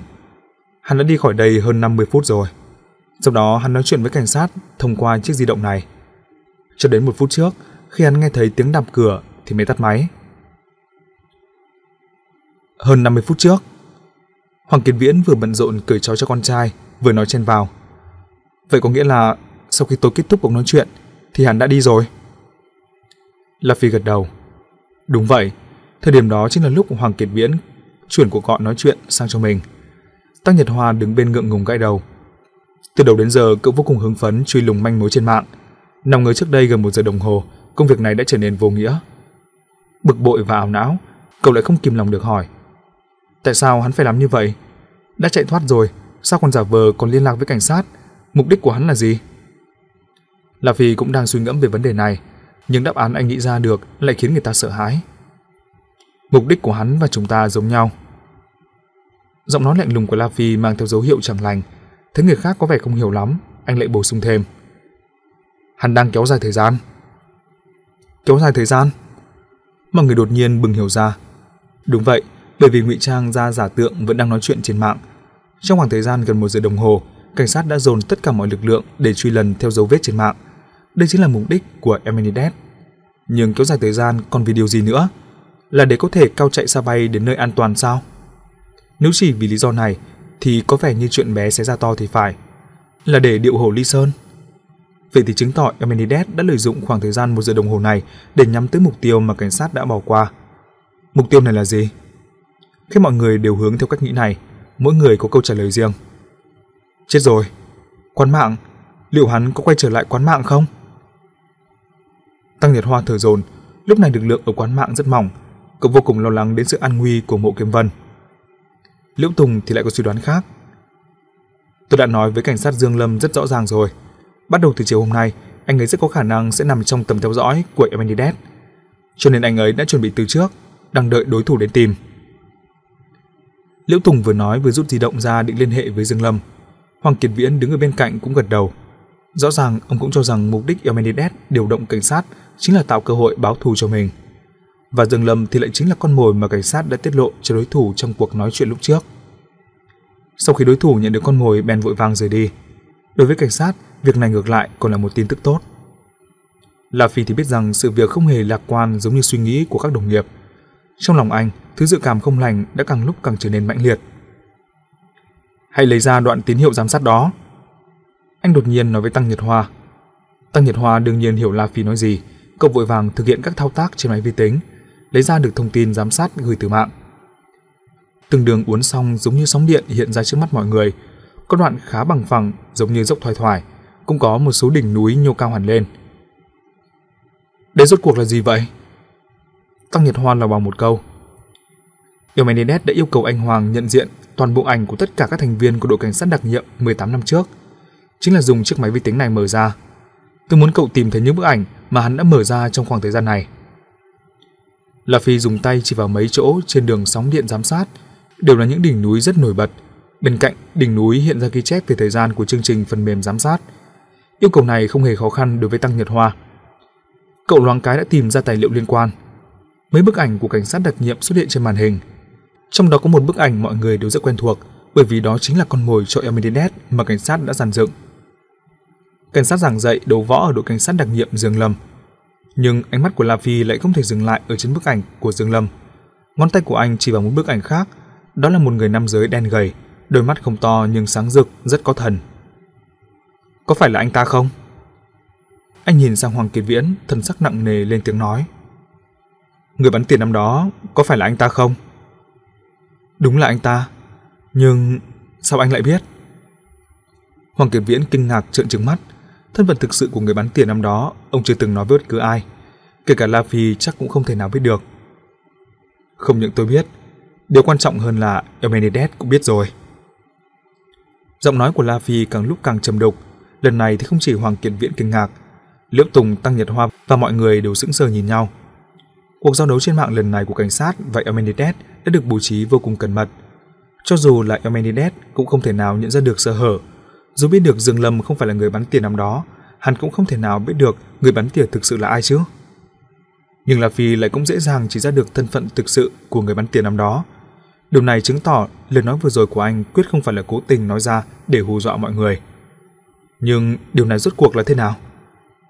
Hắn đã cài máy phát hiện nói dối trên máy vi tính số 33. La Phi cuối cùng cũng vén bức màn bí ẩn trong lòng mọi người. Những tín hiệu sóng điện này chính là thông tin vi tính mà máy phát hiện nói dối phản hồi lại. Anh Hoàng, diễn xuất của anh có xuất sắc hơn nữa, cũng không thể nào lừa nổi Eminides. Bởi vì anh có thể khống chế nét mặt, thần thái, ngữ khí của mình, nhưng anh vẫn không thể nào khống chế được sự biến động rất nhỏ trong tư duy của mình. Từng lời nói dối của anh đều bị máy phát hiện nói dối nắm bắt được. Những sóng điện não khác thường này đều hiện ra trước mặt Emenides. Có thể nói, khi chúng ta vật lộn với Emenides cứ tưởng rằng đã rất khôn khéo, thực ra trong mắt của hắn thì lại nực cười chẳng khác gì một tên hề để mông trần nhảy nhót trên sân khấu. Máy trắc nghiệm nói dối. Hoàng Kiệt Viễn đã rời khỏi giới cảnh sát cả chục năm, không hề biết đến những thiết bị điện tử tiên tiến. Ông lắc đầu khó tin. Cái thứ đó lợi hại như vậy được sao? Nó có thể đo được sóng điện não bộ của anh, cũng tức là nó có thể hiển thị động thái chân thực trong nội tâm của anh. La Phi giải thích. Mỗi người khi nói dối, tư duy của anh ta đều căng thẳng hơn trạng thái bình thường. Theo như bố trí của chúng ta, Trần Ngô là con mồi, còn Dương Lâm mới là người bắn tỉa đó. Vậy thì trong quá trình trần thuật, lúc anh nói đến Trần Ngô, sóng điện não sẽ xuất hiện đỉnh sóng điện khá cao, bởi vì đây là một lời nói dối. Tương tự, khi anh nói đến Dương Lâm, sóng điện não lẽ ra rất bình lặng, bởi vì cuối cùng anh đã nói ra sự thực, có thể được giải thoát. Nhưng trên điện não đồ mà Elmenides nhìn thấy, tình trạng vừa vặn lại ngược lại. Khi anh nhắc đến Trần Ngô thì điện sóng bình lặng không có gì khác lạ. Nhưng khi nhắc đến Dương Lâm thì lại xuất hiện sự dao động mạnh nhất. Điều này chứng tỏ Dương Lâm mới là lời nói dối quan trọng nhất của anh. Và khi anh diễn xong đoạn kịch Dương Lâm, khi bức ảnh người đàn ông đen gầy này xuất hiện, tâm trạng của anh lại xuất hiện sự dao động rõ ràng. Vậy thì dễ dàng có thể nghĩ ra được ngay, thực ra người này mới chính là người bắn tiền năm đó. Ra là vậy. Hoàng Kiệt Viễn đã hiểu tổng quát về vấn đề, lầm nhầm. Vậy thì chúng ta thực sự là không lừa được hắn rồi. Tăng Nhật Hoa nói chen vào. Hắn muốn đo sóng điện não thì kiểu gì cũng cần một thiết bị kết nối bên ngoài chứ. Thiết bị bên ngoài đó ở đâu? Tai nghe. Trước đó tôi đã đặc biệt xem xét. Trong tai nghe của máy vi tính số 33 có rất nhiều cấu tạo phức tạp. La Phi khẽ thở dài. Chắc chắn là Eminides đã chỉnh sửa lại tai nghe đó. Mảnh kim loại đo sóng điện não được giấu ở trong tai nghe. Thì ra là thế. Thảo nào mà hắn giới hạn địa điểm nói chuyện. Bây giờ thì tôi hiểu rồi, hoàn toàn hiểu rồi. La Phi không có thời gian để cảm thán cùng Tăng Nhật Hoa, anh lo lắng chỉ ngón tay vào trên màn hình vi tính. Mau điều tra thông tin cá nhân về người này, tôi cần phải biết bây giờ anh ấy đang ở đâu. Không cần giải thích, anh cũng đều hiểu được ẩn ý trong câu nói của La Phi. Eumenides đã phân tán lực lượng cảnh sát là vì hắn đã xuất phát đi tìm kiếm người bắn tỉa đã bắn chết bố hắn năm xưa. Cảnh sát đã bị thụt lại đằng sau một bước lớn trong cuộc giao đấu này. Bây giờ cần phải nhanh chóng đuổi kịp thì mới có khả năng giành lại thế cân bằng. 16 giờ 31 phút, trong sân bắn của câu lạc bộ bắn tỉa Tử Sam của tỉnh thành, mặt trời đã dần ngả về hướng tây, nhuộm những đám mây cuối chân trời thành màu vàng cam rực rỡ. Ánh nắng vốn chói chang sau khi trải qua những tầng khúc xạ cũng trở nên rất độ êm dịu. Nhìn từ xa, quả cầu lửa nóng rực đó lại giống như một lòng đỏ trứng vịt khổng lồ, có thể ép ra dầu được. Đối với việc bắn địa bay, sắc trời lúc này là thời điểm thích hợp nhất trong ngày. Bởi vì trong khi ánh nắng vẫn ngập tràn, nhưng bạn lại không phải lo lắng ánh nắng gay gắt sẽ làm chói mắt bạn. Ngoài ra sắc trời yên tĩnh và đẹp đẽ cũng có thể khiến cho tay bắn tỉa được ở trong trạng thái bắn tỉa tốt nhất. Hãy thử tưởng tượng trong một chút, tấm bia màu đen lướt qua bầu trời, tạo nên một đường rõ nét trước những áng mây chiều. Lúc này nếu bạn bắn trúng, tấm bia sẽ vỡ tung, khói trắng bốc lên, phối cùng với nền trời màu vàng cam. Đây sẽ là một bức tranh đẹp rực rỡ khiến người ta ngây ngất. Trung thời Dân rất hy vọng có thể được cầm súng săn trong khung cảnh này, để được thỏa cơn thèm khát. Nhưng nguyện vọng này lại khó có thể thực hiện được. Một viên đạn súng săn 15 tệ, một bia đĩa bay 100 tệ. Đây là giá của việc bán đĩa bay. Điều này cũng có nghĩa là tiền công cả ngày làm việc của Trung Tề Dân cũng không đủ để trả chi phí cho một lần bắn. Những người có thể chơi được trò chơi này đều là những người vừa có tiền lại vừa có thời gian để tận hưởng thú vui. Những người này thường là những cậu chàng công tử trẻ tuổi, họ mặc đồ hàng hiệu, đi siêu xe, bên cạnh thường xuất hiện những cô gái trang điểm loè loẹt. Những người này có khi bao sân cả ngày luôn, chi phí bỏ ra hàng vạn tệ, nhẹ tinh giống như trung tế dân hút một điếu thuốc lá vậy. Họ có nhiều tiền, hơn nữa tiền của họ chẳng phải tự mình kiếm được. Đây là suy luận mà trung tế dân rút ra được khi nhìn thấy những thanh niên này. Nhưng kỹ thuật bắn của những người thuộc tầng lớp hưởng lạc này thực sự khó có thể khen ngợi được. Trong 10 lần bắn, có thể bắn trúng bia được một lần thì đã khá lắm rồi. Khi sự kiện hiếm hoi này xảy ra, các cô gái bên cạnh cậu chàng công tử liền phát ra những tiếng reo hò tán thưởng đầy khoa trương. Trung Tề Dân thì lại nhíu mày giữa tiếng reo hò này, cảm thấy khó chịu vì bọn họ đã phá vỡ bầu không khí trang nghiêm của sân bắn. Bắn tiền là một việc nghiêm túc, bởi vì đằng sau mỗi viên đạn đều có khả năng đại diện cho hai sự lựa chọn cực đoan, sống hoặc chết. Đây là câu nói đầu tiên người thầy dạy môn bắn tỉa nói với Trung Tề Dân khi lần đầu anh vào đội cảnh sát đặc nhiệm 20 năm trước. Câu nói này đi theo anh suốt nửa cuộc đời. Sau đó anh chuyển nghề trở thành một người huấn luyện bắn tỉa. Cũng luôn dùng câu nói này làm câu mở đầu với các học viên của mình. Cho dù là trong môi trường tràn ngập bầu không khí vui chơi giải trí, anh cũng khó có thể thay đổi được tâm trạng kính sợ đối với viên đạn từ đáy lòng mình. Cho nên anh chán ghét những người có thái độ giải trí đối với việc bắn tỉa. Anh cho rằng đó là sự khinh mạn đối với súng đạn. Nhưng anh lại không thể thay đổi được bất cứ điều gì, vì anh chỉ là một người huấn luyện ở trong sân bắn mà thôi. Nói từ một góc độ nào đó, những kẻ khiến anh chán ghét đó lại chính là cha mẹ cơm áo của mình. Lương của mình được tính trong những viên đạn bắn bừa phứa đó. Ở lâu trong sân bắn, Trương Thế Dân đã rèn luyện được một loại khả năng đặc biệt. Mỗi lần anh nhìn thấy khách tiến vào trong sân bắn, vừa nhìn một cái là anh có thể nhận ra được trình độ bắn của người này. Đó là một kiểu khí chất nội tại khó có thể miêu tả được, nhưng đúng là anh có thể nhìn ra được. Nói đơn giản hơn chính là chính bản thân một người bắn tỉa xuất sắc có thể đem lại cảm giác về súng. Cùng lúc có cảm giác nghiêm trang còn tràn đầy sức mạnh. Trung Thể Dân rất ít khi nhìn nhầm điều này, cho nên khi bóng người đó vừa xuất hiện ở trong sân bay, bèn lập tức gây nên sự chú ý của anh. Đó là một người nam giới có thân hình cao lớn, anh ta mặc trang phục bắn, mũ gió đội trên đầu, mắt đeo kính dâm to bản. Mặc dù không nhìn rõ được gương mặt và độ tuổi, nhưng dáng người thẳng và sức mạnh ở từng bước chân đã có thể làm nổi bật lên một số đặc trưng tính cách của người này. Anh ta chính là một khẩu súng, một khẩu súng mà Trung Tề Dân vẫn luôn chờ đợi. Một khẩu súng biết hành động. Khẩu súng đó bước vào sân bắn, như thể có thứ cảm ứng tâm linh nào đó. Anh ta cũng nhanh chóng nhìn thấy Trung Tề Dân. Ánh mắt của hai người trong khoảnh khắc chạm vào nhau, tạo nên vô số tia lửa. Trung Tề Dân như thể bị thứ gì đâm phải, thật không ngờ lại dùng mình một cái. Anh không thể nào tưởng tượng nổi mắt của người nam giới đó rốt cuộc sắc bén nhường nào. Mặc dù cách kính dâm cũng vẫn có thể bắn ra được sức mạnh đáng sợ nhường này. Người nam giới chợt dừng bước, anh ta quay sang vẫy tay với một nhân viên phục vụ gần đó. Nhân viên phục vụ lập tức ân cần chạy đến, lắng nghe lời dặn dò của đối phương. Sau cuộc nói chuyện ngắn gọn, nhân viên phục vụ bước nhanh đến chỗ Trung Tề Dân. Anh Trung, cậu hào hứng nói, anh có mối làm ăn rồi, vì khách đó chỉ đích danh muốn anh đến làm huấn luyện. Đối với những người huấn luyện trong sân bắn, thì việc làm huấn luyện riêng cho khách là một công việc rất hay ho. Bởi vì như vậy thì không những có thể nhận được phần trăm từ phí bán của khách hàng, hơn nữa chính mình cũng có thể mượn cơ hội biểu diễn đạn thật để được thỏa lòng mong mỏi. Gặp được một cậu chàng công tử hào phóng thế này, còn thường nhận được tiền bao khá khá. Mặc dù Trung Thể Dân chưa bao giờ có thiện cảm đối với những cậu chàng công tử này, nhưng có thể tăng thu nhập của mình thì đương nhiên là việc tốt rồi. Thế nhưng vị khách ngày hôm nay thì những cậu chàng công tử rõ ràng không thể so bì được.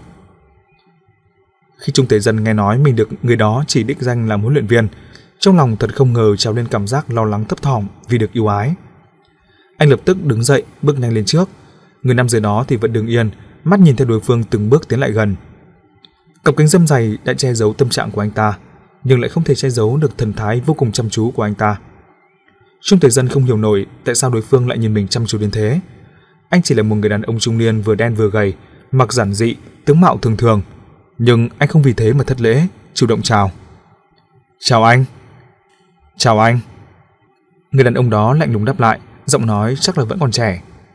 Anh ta không chỉ đeo kính mà còn dựng cổ áo lên, hình như có ý không muốn để cho người khác nhìn rõ gương mặt của mình.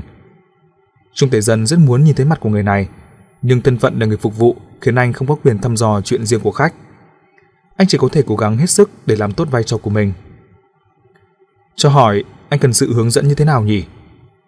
Trung tế Dân hỏi. Tôi mua một thẻ chọn gói 10 tấm bia, anh hãy bán hết cùng tôi nhé. Người thanh niên vừa nói vừa bước đi, Trung tế Dân thi thoảng dừng lại, nhận lấy súng săn và đạn từ trong tay người phục vụ ban đầu. Sau đó cũng bước vội theo, cùng đi đến khu vực bắn với người thanh niên đó. Người thanh niên lần lượt dùng lắc hai khuỷu tay, vận động xương cốt và các khớp. Bắn đĩa bay không giống với bắn bia cố định, cần phải phản ứng nhanh và động tác cơ thể nhạy bén.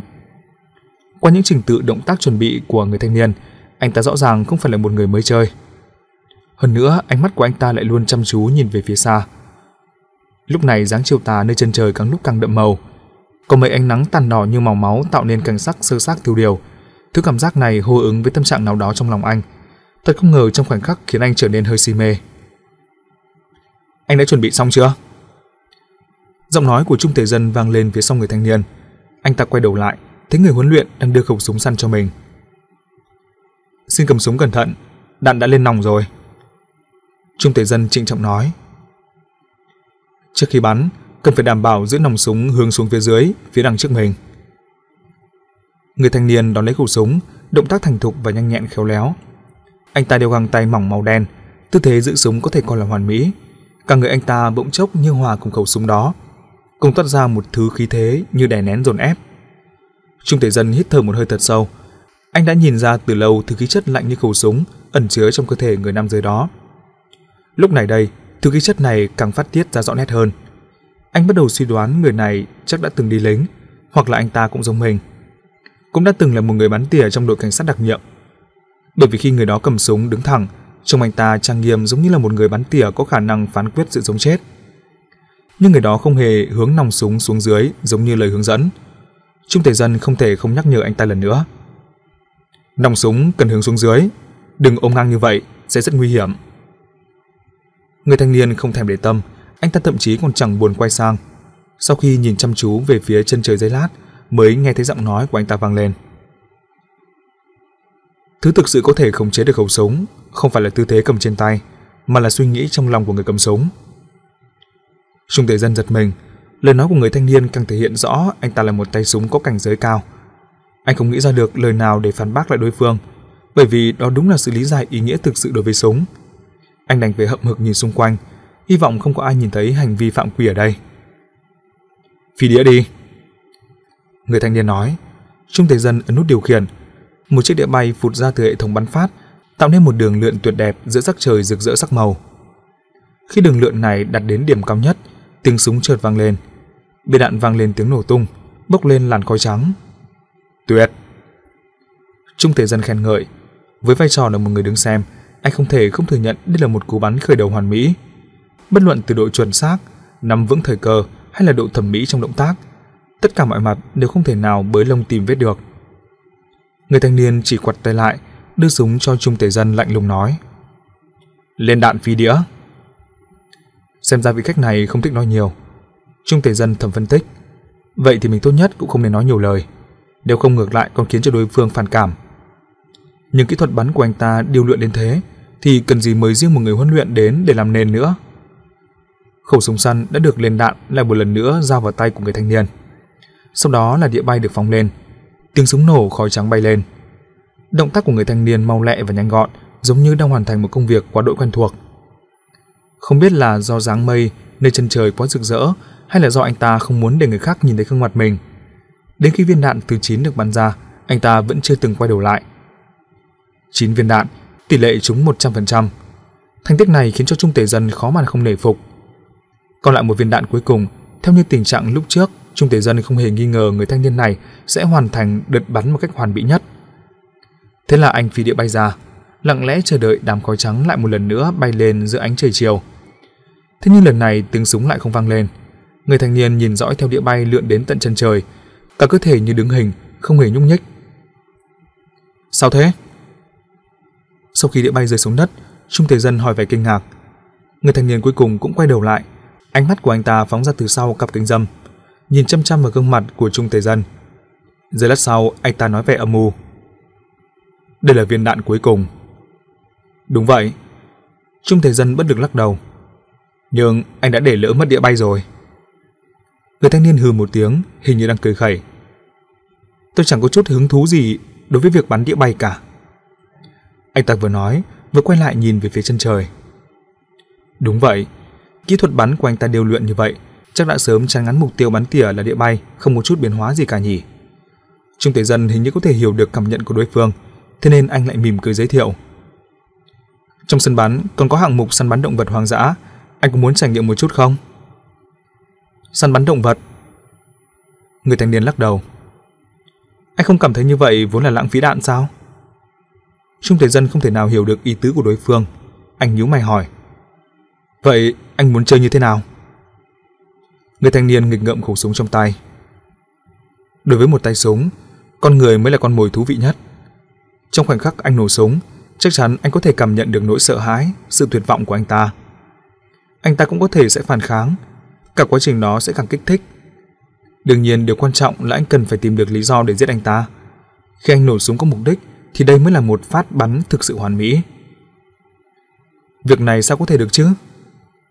Trung tế Dân cười thất thanh. Trong xã hội hiện nay, anh sao có thể có cơ hội để giết người được? Người thanh niên hỏi vặn lại. Nổ súng vào người sống, đây chẳng phải là niềm mong mỏi sâu kín trong nội tâm của mỗi tay súng sao? Trung tế Dân ngẩn người, anh bắt đầu ngửi thấy mùi vị của sự bất an.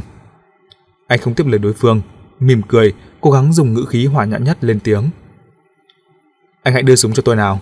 Đợt bắn của anh đã kết thúc rồi. Kết thúc rồi ư? Người thanh niên hình như cũng mỉm cười đáp lại. Nhưng mà tôi vẫn còn một viên đạn, không phải vậy sao? Anh đã để lỡ mất đĩa bay rồi, xin hãy giao súng lại cho tôi. Trung Tề Dân cảm thấy bất an, anh thay đổi giọng nói, tỏ ra nghiêm túc hơn. Người thanh niên lại không hề có ý định giao súng, anh ta cầm chắc hơn. Điều này khiến Trung Tề Dân cảm thấy tiến thoái lưỡng nan. Anh cân nhắc xem có nên cưỡng chế đối phương giao nộp súng. Nhưng lúc này đạn đã lên nòng, hành động như vậy quả thực vô cùng nguy hiểm. Ngộ nhớ trong lúc giằng co xảy ra sơ suất, viên đạn bắn ra từ súng săn ở trong sân bắn không phải là trò đùa. Người thanh niên lúc này quay người lại, tạo thành thế đối mặt với Trung Tề Dân. Sau đó anh ta đột nhiên hỏi: "Anh đã từng nổ súng giết người bao giờ chưa?" Câu hỏi này thực sự hơi vô lễ và đường đột. Trung Tề Dân rất muốn gỡ chiếc kính dâm của đối phương xuống, nhìn xem ẩn phía sau đó là bộ mặt như thế nào. Nhưng anh vẫn cố kìm nén tâm trạng của mình hỏi ngược lại. Sao thế? Tôi chỉ muốn biết lý do anh giết người và cảm nhận của anh sau khi giết chết đối phương. Người thanh niên nói rất nghiêm túc, trong ngữ khí không hề có ý tứ khiêu khích. Nhưng sau khi anh ta quay người, nòng súng lại nhằm về hướng Trung Tề Dân. Điều này khiến anh cảm thấy mất tự nhiên. Anh cảm thấy hơi hối hận, sao mình lại nhận một vị khách kỳ quái thế này? nhưng anh quyết định trả lời nghiêm túc câu hỏi này của đối phương, bởi vì đề tài này vốn có vị trí thần thánh trong lòng anh. Tôi đã từng giết người, những người tôi giết toàn là đáng tội cả. nhìn những người đó gục ngã dưới nòng súng của tôi. Cảm nhận lớn nhất của tôi chính là đã hoàn thành sứ mệnh của mình, bảo vệ sự tôn nghiêm của chính nghĩa. Trung Tề Dân trịnh trọng nói, cuối cùng anh cũng ưỡn ngực đầy kiều hãnh. Bởi vì tôi đã từng là một người bắn tỉa của đội cảnh sát đặc nhiệm. Nhiệm vụ của tôi chính là bắn chết những tên tội phạm gây nguy hại đến an toàn của xã hội. Người thanh niên trầm mặc giây lát. Anh có thể đảm bảo những người mà anh bắn chết đều là đáng bị giết. Anh chưa bao giờ sơ suất khi sử dụng quyền sinh quyền sát trong tay mình. Tôi có thể đảm bảo. Trung Thể Dân không hề do dự, nhìn thẳng vào đối phương. Tôi đã bắn những kẻ bắt giữ con tin, những sát thủ liên hoàn điên cuồng, những phần tử trốn tù nguy hiểm, họ đều phạm những tội đáng chết. Người đàn ông chăm chú nhìn Trung Tế Dân sau cặp kính. Vậy anh có còn nhớ 18 năm trước, một người tên là Văn Hùng Binh chứ? Trung Tế Dân lập tức nhíu mày, rõ ràng anh có ấn tượng sâu sắc đối với cái tên này. Sau đó anh hỏi lại để cảnh giác. Sao anh lại biết sự việc này? Trong hồ sơ của anh có. Người thanh niên đã nghĩ sẵn câu trả lời. Trên trang web câu lạc bộ của các anh có tất cả hồ sơ chi tiết của những người huấn luyện. Chiến công của anh khi ở trong ngành cảnh sát cũng được liệt kê ra. Tôi đã nhìn thấy những thông tin này mới chọn anh làm người huấn luyện. Vậy sao? Trung thể dân bán tín ban nghi. Anh không hiểu biết nhiều về mạng. Ngầm nghĩ, ngoài lý do này, thực sự cũng không tìm được cách giải thích nào khác. Giây lát sau, anh lại oán thán một câu. Đã nói rõ là dùng tên giả, sao việc này vẫn bị truyền ra ngoài? Anh rất sợ bị người khác biết sao? Khóe môi người thanh niên khẽ nhếch lên nụ cười khẩy. Nhưng vừa rồi khi anh nói đến thành tích của mình lại rất kiêu hãnh cơ mà. Sự việc này thì khác. Trung tể dân do dự. Cái người đó, anh ta vốn không đáng chết. Tại sao? Anh ta bị ép đến đường cùng, tính nguy hại chủ quan phạm tội không lớn. Hơn nữa, ở hiện trường lúc đó, người đàm phán của cảnh sát đã khống chế được cục diện trong Tề Dân hồi tưởng lại chuyện cũ năm xưa. Đây vốn là một bí mật, nhưng bây giờ lại bị một người lạ mặt nhắc tới. Có lẽ đã quá lâu rồi cho nên mọi người đều không để tâm thì phải. Nhưng dù thế nào, anh cũng không thể nào ngờ được người quan tâm nhất đến sự việc này lại đang đứng trước mặt mình. Trái tim người thanh niên đang đập dồn dập, lời nói của đối phương đã chứng thực tình hình mà anh ta đã tìm hiểu lúc trước, cũng đưa anh ta quay trở về ký ức đau khổ. Sau khi cố gắng khống chế được tâm trạng của mình, anh ta lạnh lùng lên tiếng. Nhưng anh vẫn cứ bắn chết ông ta. Anh đã giết chết một người vốn không đáng chết. Lời nói của đối phương trở nên sắc bén, nhưng Trung Tề Dân ngược lại lấy vô cùng bình thản. Anh lắc đầu, nói bình tĩnh. Tôi không giết anh ta. Người thanh niên thoáng ngẩn người. Anh có ý gì? Tôi không giết anh ta. Điều này liên quan đến những điều cơ mật trong nội bộ. Trung Tề Dân lại lặp lại lần nữa, nhưng không nói rõ cụ thể. Tại sao anh lại có hứng thú đối với sự việc này vậy? Người thanh niên trầm mặc không nói, từ mép viền kính có thể nhìn thấy đầu lông mày của anh ta nhú chặt lại. Cuộc trò chuyện này đang chuyển sang một hướng ngoài dự liệu của anh ta, và nét mặt của đối phương thì không hề giống như đang nói dối. Hơn nữa, anh ta cũng không có lý do gì để nói dối về việc này, bởi vì không hề có sự chuẩn bị về diễn biến này. Cuộc nói chuyện hình như bị đông cứng lại. Người thanh niên không thể nào đối diện với câu hỏi vặn lại của Trung Tề Dân cũng không nghĩ ra được cách nào để ép đối phương nói rõ ra cái bí mật đó. Nhưng dựa vào những thông tin mà anh đã nắm bắt được, anh ta đã có thể triển khai sự tưởng tượng và suy luận liên quan. Anh cũng giết anh ta, vậy thì có người khác đã giết chết ông ấy, có phải vậy không? Hồi lâu sau, người thanh niên lại một lần nữa lên tiếng. Giọng nói của anh ta trở nên khàn khàn, hình như đang gắng sức lắm mới nói ra được. Trung thể dân bí môi không nói, nhưng thái độ của anh rõ ràng là đang mặc nhận Lồng ngực người thanh niên bắt đầu nhấp nhô, một thứ cảm giác sợ hãi đột ngột xâm nhập và lan tỏa khắp cơ thể của anh ta. Nhất thời, anh ta thậm chí muốn lẩn trốn, nhưng có một thứ sức mạnh càng mãnh liệt hơn đã ép anh ta từng bước tiếp cận chân tướng sự thực đáng sợ. Thế nên anh ta mang theo tâm trạng run rẩy, tiếp tục truy hỏi. Anh không giết ông ta, người giết Văn Hồng Bình là một người khác. Vậy tại sao trong ghi chép của cảnh sát lại ghi là anh? Tôi đã nói rồi, đây là cơ mật của cảnh sát. Trung Thời Dân hình như cảm nhận thấy sự yếu đuối của đối phương, ngữ khí của anh cũng vì vậy mà trở nên cứng rắn hơn. Tôi không muốn nói nhiều với anh, xin hãy giao súng lại cho tôi. Nhưng người thanh niên vẫn còn chưa muốn kết thúc. Bởi vì sự việc bắn giết lần này đã vi phạm trình tự của cảnh sát, có phải vậy không? Anh ta bắt đầu trả lời câu hỏi lúc trước của mình, đồng thời cả cơ thể của anh ta có vẻ không thể khống chế nổi, đã dồn về phía Trung Tề Dân. Trung Tề Dân lùi lại phía sau một bước, thân sắc trở nên căng thẳng trước sự dồn ép của đối phương. Anh làm gì thế? Anh vừa hỏi vừa đề cao cảnh giác. Đối phương mãi không chịu giao nộp súng. Có lẽ mình phải sử dụng một thủ đoạn đặc biệt. Đã qua tuổi trung niên, Trung Tề Dân không còn khỏe mạnh được như lúc trai tráng, nhưng sức vóc của nhiều năm làm nghề cảnh sát đặc nhiệm vẫn còn. Nếu như trước đây gặp phải tình huống này, anh chắc đã không chút do dự mà lao đến, thi triển khả năng bắt giữ và khắc chế đối phương rồi. Nhưng hôm nay anh lại không có đủ dũng khí để làm như vậy. Không phải vì anh nhát gan, mà là cái người đang đứng đối diện thực sự đã đem lại cho anh quá nhiều áp lực. Khắp cơ thể người này đều được bao vây bởi bầu không khí hùng mạnh. Anh chưa bao giờ nhìn thấy thứ cảm giác sức mạnh nhường này. Cho nên anh không dám manh động, bởi vì anh không dám chắc mình có thể thắng được đối phương hay không. Cho nên Trung Tề Dân tranh thủ nhìn xung quanh, bắt đầu tìm kiếm cứu viện. Động tác kín đáo này đã bị người thanh niên bắt được, nhưng anh ta lại không kịp để tâm, anh ta chỉ bước từng bước lại gần. Câu hỏi để kiểm chứng sự thực lại được ném ra. Người thực sự bắn đó, anh ta vốn không có tư cách để nổ súng, bởi vì anh ta chỉ là một người cảnh sát thực tập. Nếu hành vi này được viết trong báo cáo, vậy thì người phụ trách hành động và người bắn súng đó sẽ bị truy cứu trách nhiệm.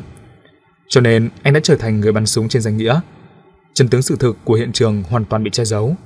Người cần phải bị trừng phạt đã thoát khỏi sự trừng phạt, còn anh thì lại có được thành tích hư cấu nên. Thần sắc Trung Tề Dân từ căng thẳng chuyển sang kinh ngạc, anh chợt nhíu mày. Rốt cuộc anh là ai? Sao anh lại biết nhiều điều như vậy chứ? Người thanh niên chỉ khẽ gầm lên. Nói cho tôi biết, tôi nói có đúng không? Trung Tề Dân cười đau khổ. Anh đều đã biết rồi, còn đến hỏi tôi làm gì nữa? Giọng nói của anh không lớn, nhưng câu nói đó lại giống như mũi kim sắc nhọn, đã đâm vỡ bầu không khí đáng sợ toát ra từ người thanh niên. Anh ta liền đau khổ co rúm người lại, như thể gánh chịu cú đòn đau đớn chưa từng có. Anh ta nghiến chặt răng lầm nhầm. Tại sao? Tại sao? Trung Tề Dân lập tức nhận ra đây chính là cơ hội tốt để ra tay. Anh bước lên trước, tay trái giành lấy súng săn, tay phải chặn vào yết hầu của người thanh niên. Khoảng cách giữa họ vốn rất gần, và động tác của Trung Tề Dân lại rất nhanh nhẹn. Anh tin rằng mình quyết không thể nào thất thủ. Nhưng anh đã nhầm, cơ thể của anh vừa mới cử động, người thanh niên đã bật dậy. Luồng sức mạnh ban đầu trong khoảnh khắc liền dồn tụ lại và triệt để bùng phát. Trung tế Dân chỉ kịp cảm thấy hoa mắt, tay phải đã bị kéo mạnh ra, đồng thời có thứ gì đó lạnh lẽo và cứng chắc chặn ngay trên đầu mình. Con tim Trung tế Dân như rơi xuống. Anh có biết thứ chạm trên đầu mình là gì rồi. Súng là người bạn suốt cả cuộc đời anh, nhưng người bạn này lại đang bị một kẻ đáng sợ nắm giữ. Thế nên viên đạn chí mạng chỉ cách cái mạng của anh một nòng súng mà thôi. Tại sao? Người thanh niên gầm lên. Người cảnh sát thực tập đó vì sao lại nổ súng? Nói cho tôi. Giọng nói của anh ta rất lớn, xem ra đã ở trong trạng thái mất kiểm soát. Những người làm việc trong sân bắn cuối cùng cũng bị kinh động. Họ lần lượt quay sang nhìn, và tình cảnh hiện trường khiến người ta kinh ngạc vừa sợ hãi. Sau một đợt xôn xao, có người hoảng hốt rời khỏi đó, cũng có người thận trọng tiến lại gần. Người thanh niên lại dí nòng súng về phía trước một cái. Mau nói đi, tôi không có thời gian để đợi anh đâu. Sau khoảng thời gian mất kiểm soát ngắn ngủi, anh ta dần dần khôi phục lại sự trấn tĩnh, hạ giọng, nhưng giọng nói lại càng âm mưu đáng sợ.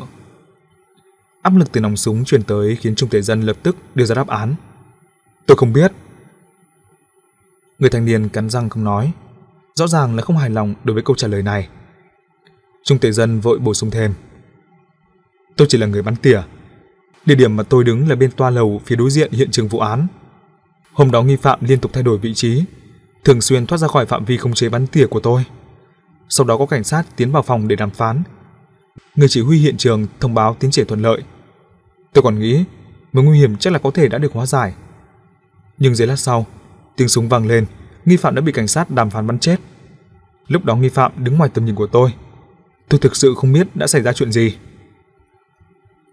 Người thanh niên nhìn chăm chăm vào mặt của đối phương, bộ dạng lo lắng và bất lực đó không giống như đang nói dối nhưng anh ta vẫn không cam tâm, truy hỏi tiếp. Về sau, khi các anh tiến hành tổng kết đợt hành động, tình hình cụ thể lẽ nào không được thông báo trong nội bộ sao? Không có. Chỉ huy hành động chỉ nói riêng với tôi. Người nổ súng chỉ là một viên cảnh sát thực tập, cho nên muốn tôi mạo danh thay thế cho anh ta. Còn hiện trường rốt cuộc đã xảy ra việc gì, cũng chỉ có người bắn súng và chỉ huy biết mà thôi. Chỉ huy không nói cho tôi biết chi tiết. Ông ấy thậm chí còn không cho người thứ ba tiến vào hiện trường. Tại sao? Chắc là lo bí mật việc thay thế bị tiết lộ ra ngoài thì phải. Vết thương do súng bắn tỉa và vết thương do súng của cảnh sát hoàn toàn khác nhau. Nếu như có người cảnh sát khác tiến vào trong phòng, vừa nhìn là đã nhận ngay ra sơ hở. Sự việc như vậy sao có thể che giấu được chứ? Người thanh niên đó tỏ ra nghi ngờ. Súng săn trong tay lại một lần nữa phát huy tác dụng. Ông ta chỉ là một người chỉ huy hiện trường, có thể một tay che cả bầu trời được sao? Trung Thế Dân cười đau khổ đầy bất lực. Vị chỉ huy đó, ông ấy là một nhân vật vô cùng đặc biệt. Tôi không biết giải thích cho anh như thế nào, bởi vì quyền uy của ông ấy trong giới cảnh sát năm đó, anh không thể nào tưởng tượng nổi đâu. Người thanh niên thoáng ngần người hỏi. Chính là người có tên là Đinh Khoa sao? Năm đó là đội trưởng đội cảnh sát hình sự. Anh ta biết được thân phận của người chỉ huy vụ án 1.30 nhờ vào bộ hồ sơ lấy cắp được, nhưng lại không biết chút gì về trải nghiệm truyền kỳ của nhân vật này. Trung Tề Dân trả lời. Chính là ông ấy. Mặc dù đang chịu sự uy hiếp chí mạng dưới nòng súng săn, nhưng khi nhắc đến cái tên này, sự kính phục vẫn hiện rõ trên gương mặt anh. Sau đó anh lại khẽ cảm thán. Anh không cần nghi ngờ lời nói của tôi, bởi vì không có việc gì mà người đó không làm được. Người thanh niên trầm mặc giây lát. Vậy người đó bây giờ ở đâu? Mười năm trước, ông ấy đã biến mất rồi. Ông ấy tự giấu mình lại. Người thanh niên biết sự thực quả đúng như vậy. Trước đây anh ta cũng đã từng tìm kiếm tung tích của Đinh Khoa, nhưng cả 10 năm nay đều không hề có bất cứ dấu vết gì của con người này. Anh muốn tìm ông ấy. Trung Thể Dân sau khi nhận ra suy nghĩ của đối phương khẽ lắc đầu. Không thể nào. Ông ấy đã muốn trốn thì không ai có thể tìm thấy được ông ấy. Người thanh niên hư một tiếng, rõ ràng là hơi phân nộ. Cái người tên gọi Đinh Khoa đó, ông ta thực sự lợi hại đến thế sao? Bất luận thế nào, ta nhất định sẽ tìm ra được ông ta. Ta cần phải cho mọi người biết, người có thể làm được bất cứ việc gì, chỉ có ta. Chàng trai, đừng kích động, có gì từ từ nói. Một giọng nói lạ đã cắt ngang dòng suy nghĩ của người thanh niên. Anh ta quay đầu tìm hướng phát ra giọng nói. Người lên tiếng chính là một người đàn ông trung niên béo mập. Ông ta đứng cách đó khoảng 10 mét, mặc com lê, đi giày da, trông có vẻ như là giám đốc của sân bắn. Nhìn về phía sau người đàn ông hợp, có khoảng hơn 10 người nam giới mặc trang phục bảo vệ đang từ từ tàn ra. Hình thành trạng thái bao vây xung quanh vị trí của mình. Người thanh niên khẽ giật mình, biết rằng nơi đây đã không thể lưu luyến lại thêm được nữa. Đương nhiên, anh ta không coi những nhân viên bảo vệ này ra gì. Chỉ là nếu tính toán về thời gian, các người đó sẽ nhanh chóng tới đây. Đây mới chính là điều mà anh ta thực sự nghi ngại. Người đàn ông trung niên béo mập thấy người thanh niên có vẻ như đang suy ngẫm, cứ tưởng lời khuyên giải của mình có hiệu quả, thế nên ông ta nuốt nước bọt, lại ra sức khuyên can. Tôi là giám đốc ở đây, bất luận anh có ý kiến gì đối với sự phục vụ của chúng tôi, tôi đều có thể giải quyết giúp anh. Anh hãy bỏ súng xuống trước. Người thanh niên khẽ mỉm cười, đột nhiên vặn cánh tay, bắn súng quay ngược lại, đập mạnh vào trán của Trung Tề Dân, khiến anh lập tức ngất lịm đi. Gần như đồng thời tiếng súng cũng đột ngột vang lên, bằng một tiếng, bắn vỡ chiếc đèn chùm khá lớn ở phía trên đầu ông Mập. Mảnh kính vỡ ảo ảo rơi xuống như tiên nữ trên trời giải hoa. Nhưng người đứng bên dưới chiếc đèn chùm kinh hãi cuống cuồng né tránh. Trong sân bắn bỗng chốc nháo nhào hỗn loạn. Người thanh niên ném khẩu súng săn xuống dưới chân Trung Thể Dân. Anh chính là người duy nhất ở hiện trường có thể gây nên sự trở ngại đối với việc chạy thoát của anh ta. Cho nên anh ta đã ra tay để đánh ngất đối phương. Đám bảo vệ đó mặc dù đông nhưng đều là lũ người cò bù nhìn. Khi người thanh niên lao nhanh ra khỏi sân bắn, đám mù nhìn đó còn chẳng túm nổi một sợi lông tơ. Sau khi thoát khỏi nỗi kinh hoàng, ông giám đốc mập rút di động ra, vội vàng ấn 110 báo cảnh sát. Và cảnh sát đến nhanh hơn cả sự mong đợi của ông. Gần như khi ông vừa mới tắt máy, ông đã nhìn thấy một hàng ba người vội vàng bước tới. Những người này đều mặc thường phục, nhưng tư thế và khí chất của người đi đầu lại có thể hiện ra được đặc trưng ngành nghề nào đó. Ông giám đốc mập cũng quen biết với nhiều loại người, ông lập tức đi lên đón đoàn người này. Người nam giới đi đầu thần thái nghiêm nghị, ông giơ thẻ ra tự giới thiệu. Chúng tôi là người của đội cảnh sát hình sự. Là tôi đã báo cảnh sát. Ông giám đốc mập rút ra chiếc khăn tay lau mồ hôi, đồng thời kêu lên kinh ngạc. Các anh đến nhanh thật đấy. Người nam giới nói chuyện với ông giám đốc mập chính là La Phi. Đương nhiên anh không đến vì nhận được lệnh của trung tâm chỉ huy 110. Sau khi biết được Emenides lập kế hoạch bí mật trốn thoát, anh lập tức dẫn theo Liễu Tùng và Tăng Nhật Hoa đến ngay câu lạc bộ bắn súng Tử Sam. Bởi vì theo những kết quả điều tra, Người cảnh sát bắn tiền năm đó, Trung Tề Dân hiện nay đang làm công tác huấn luyện bắn súng ở câu lạc bộ này.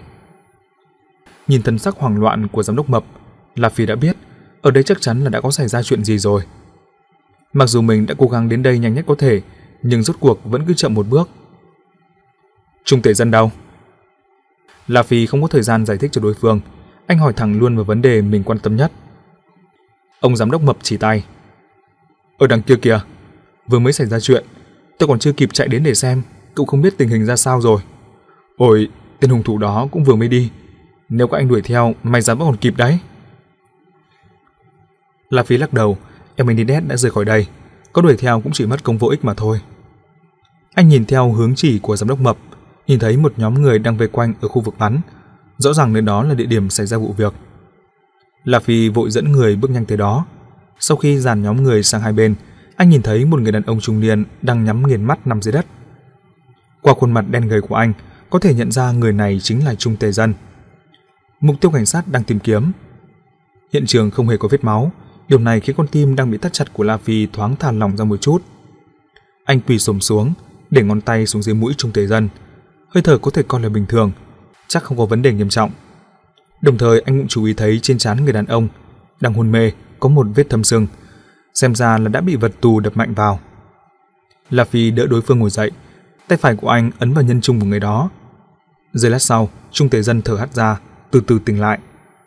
Ông giám đốc mập đứng bên liền vui mừng cứ thế xoa hai tay. Ôi, người không sao là tốt rồi, không sao là tốt rồi. Tăng Nhật Hoa, cậu hãy dẫn họ đi tìm hiểu tình hình. Liễu Tùng, cậu chú ý cảnh giác. La Phi ra lệnh ngắn gọn. Trung thể dân không gặp trở ngại lớn đúng là một kết quả đáng vui mừng. Nhưng hành vi của Emenides rất vốn khó nắm bắt, cũng không thể loại trừ khả năng hắn đột nhiên quay lại. Cho nên, không những không được phép lơ là cảnh giác, những người không liên quan ở hiện trường cũng cần phải nhanh chóng giải tán. Tăng Nhật Hoa cười hi ha kéo ông giám đốc mập sang một bên, đồng thời gọi những nhân viên bảo vệ đứng xung quanh. Các anh hãy đi theo tôi nào. So với La Phi, gương mặt và hành động của cậu rõ ràng vô cùng hòa nhã, nên ông giám đốc và những người khác đều đi theo cậu đến khu vực an toàn. La Phi nhìn Trung Tế Dân đang xoa xoa trụ sưng vù trên trán, thần trí đã dần hồi phục. Anh nhìn thấy hắn chưa? La Phi hỏi.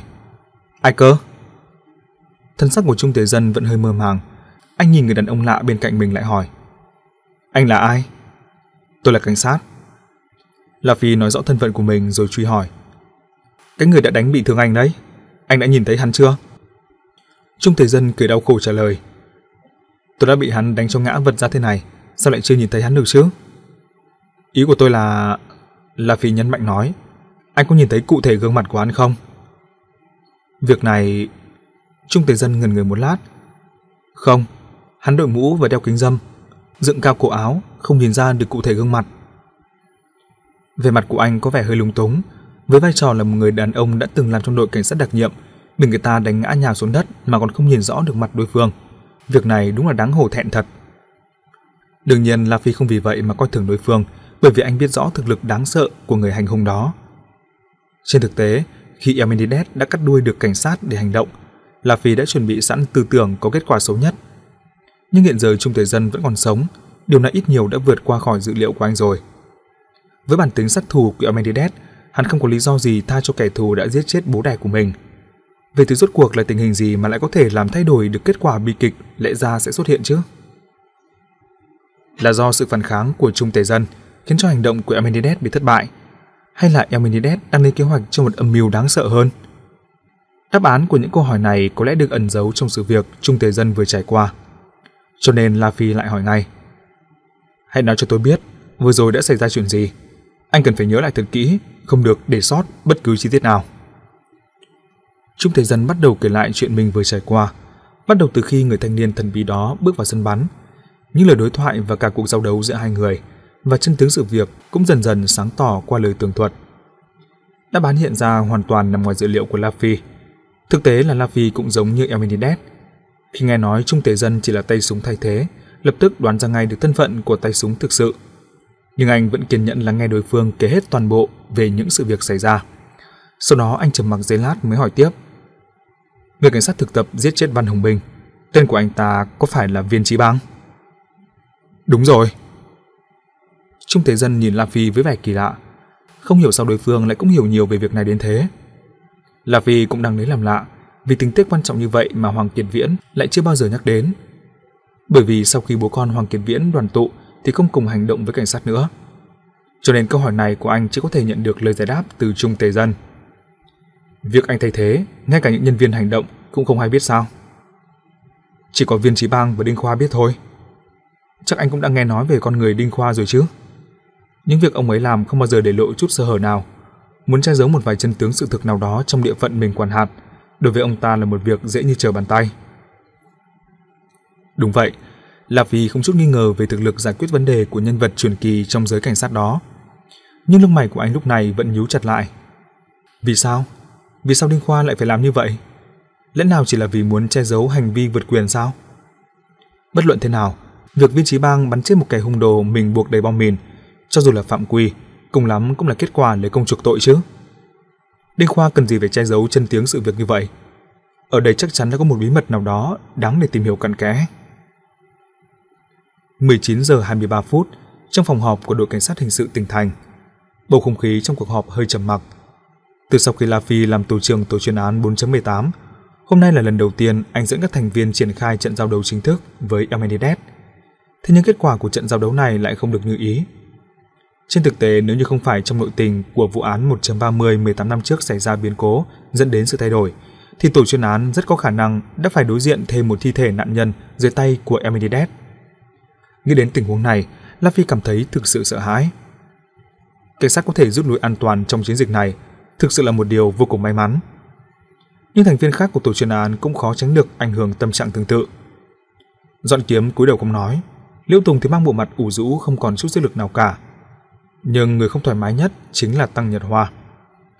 Hôm nay trong chiến dịch này, cậu coi như là nhân vật chủ lực trực tiếp so tài với Amenides nhưng cậu không những không phá giải được chương trình phần mềm phát hiện nói dối của đối phương, việc lần theo dấu vết trên mạng cũng bị trúng kế điệu hồ ly sơn của đối phương.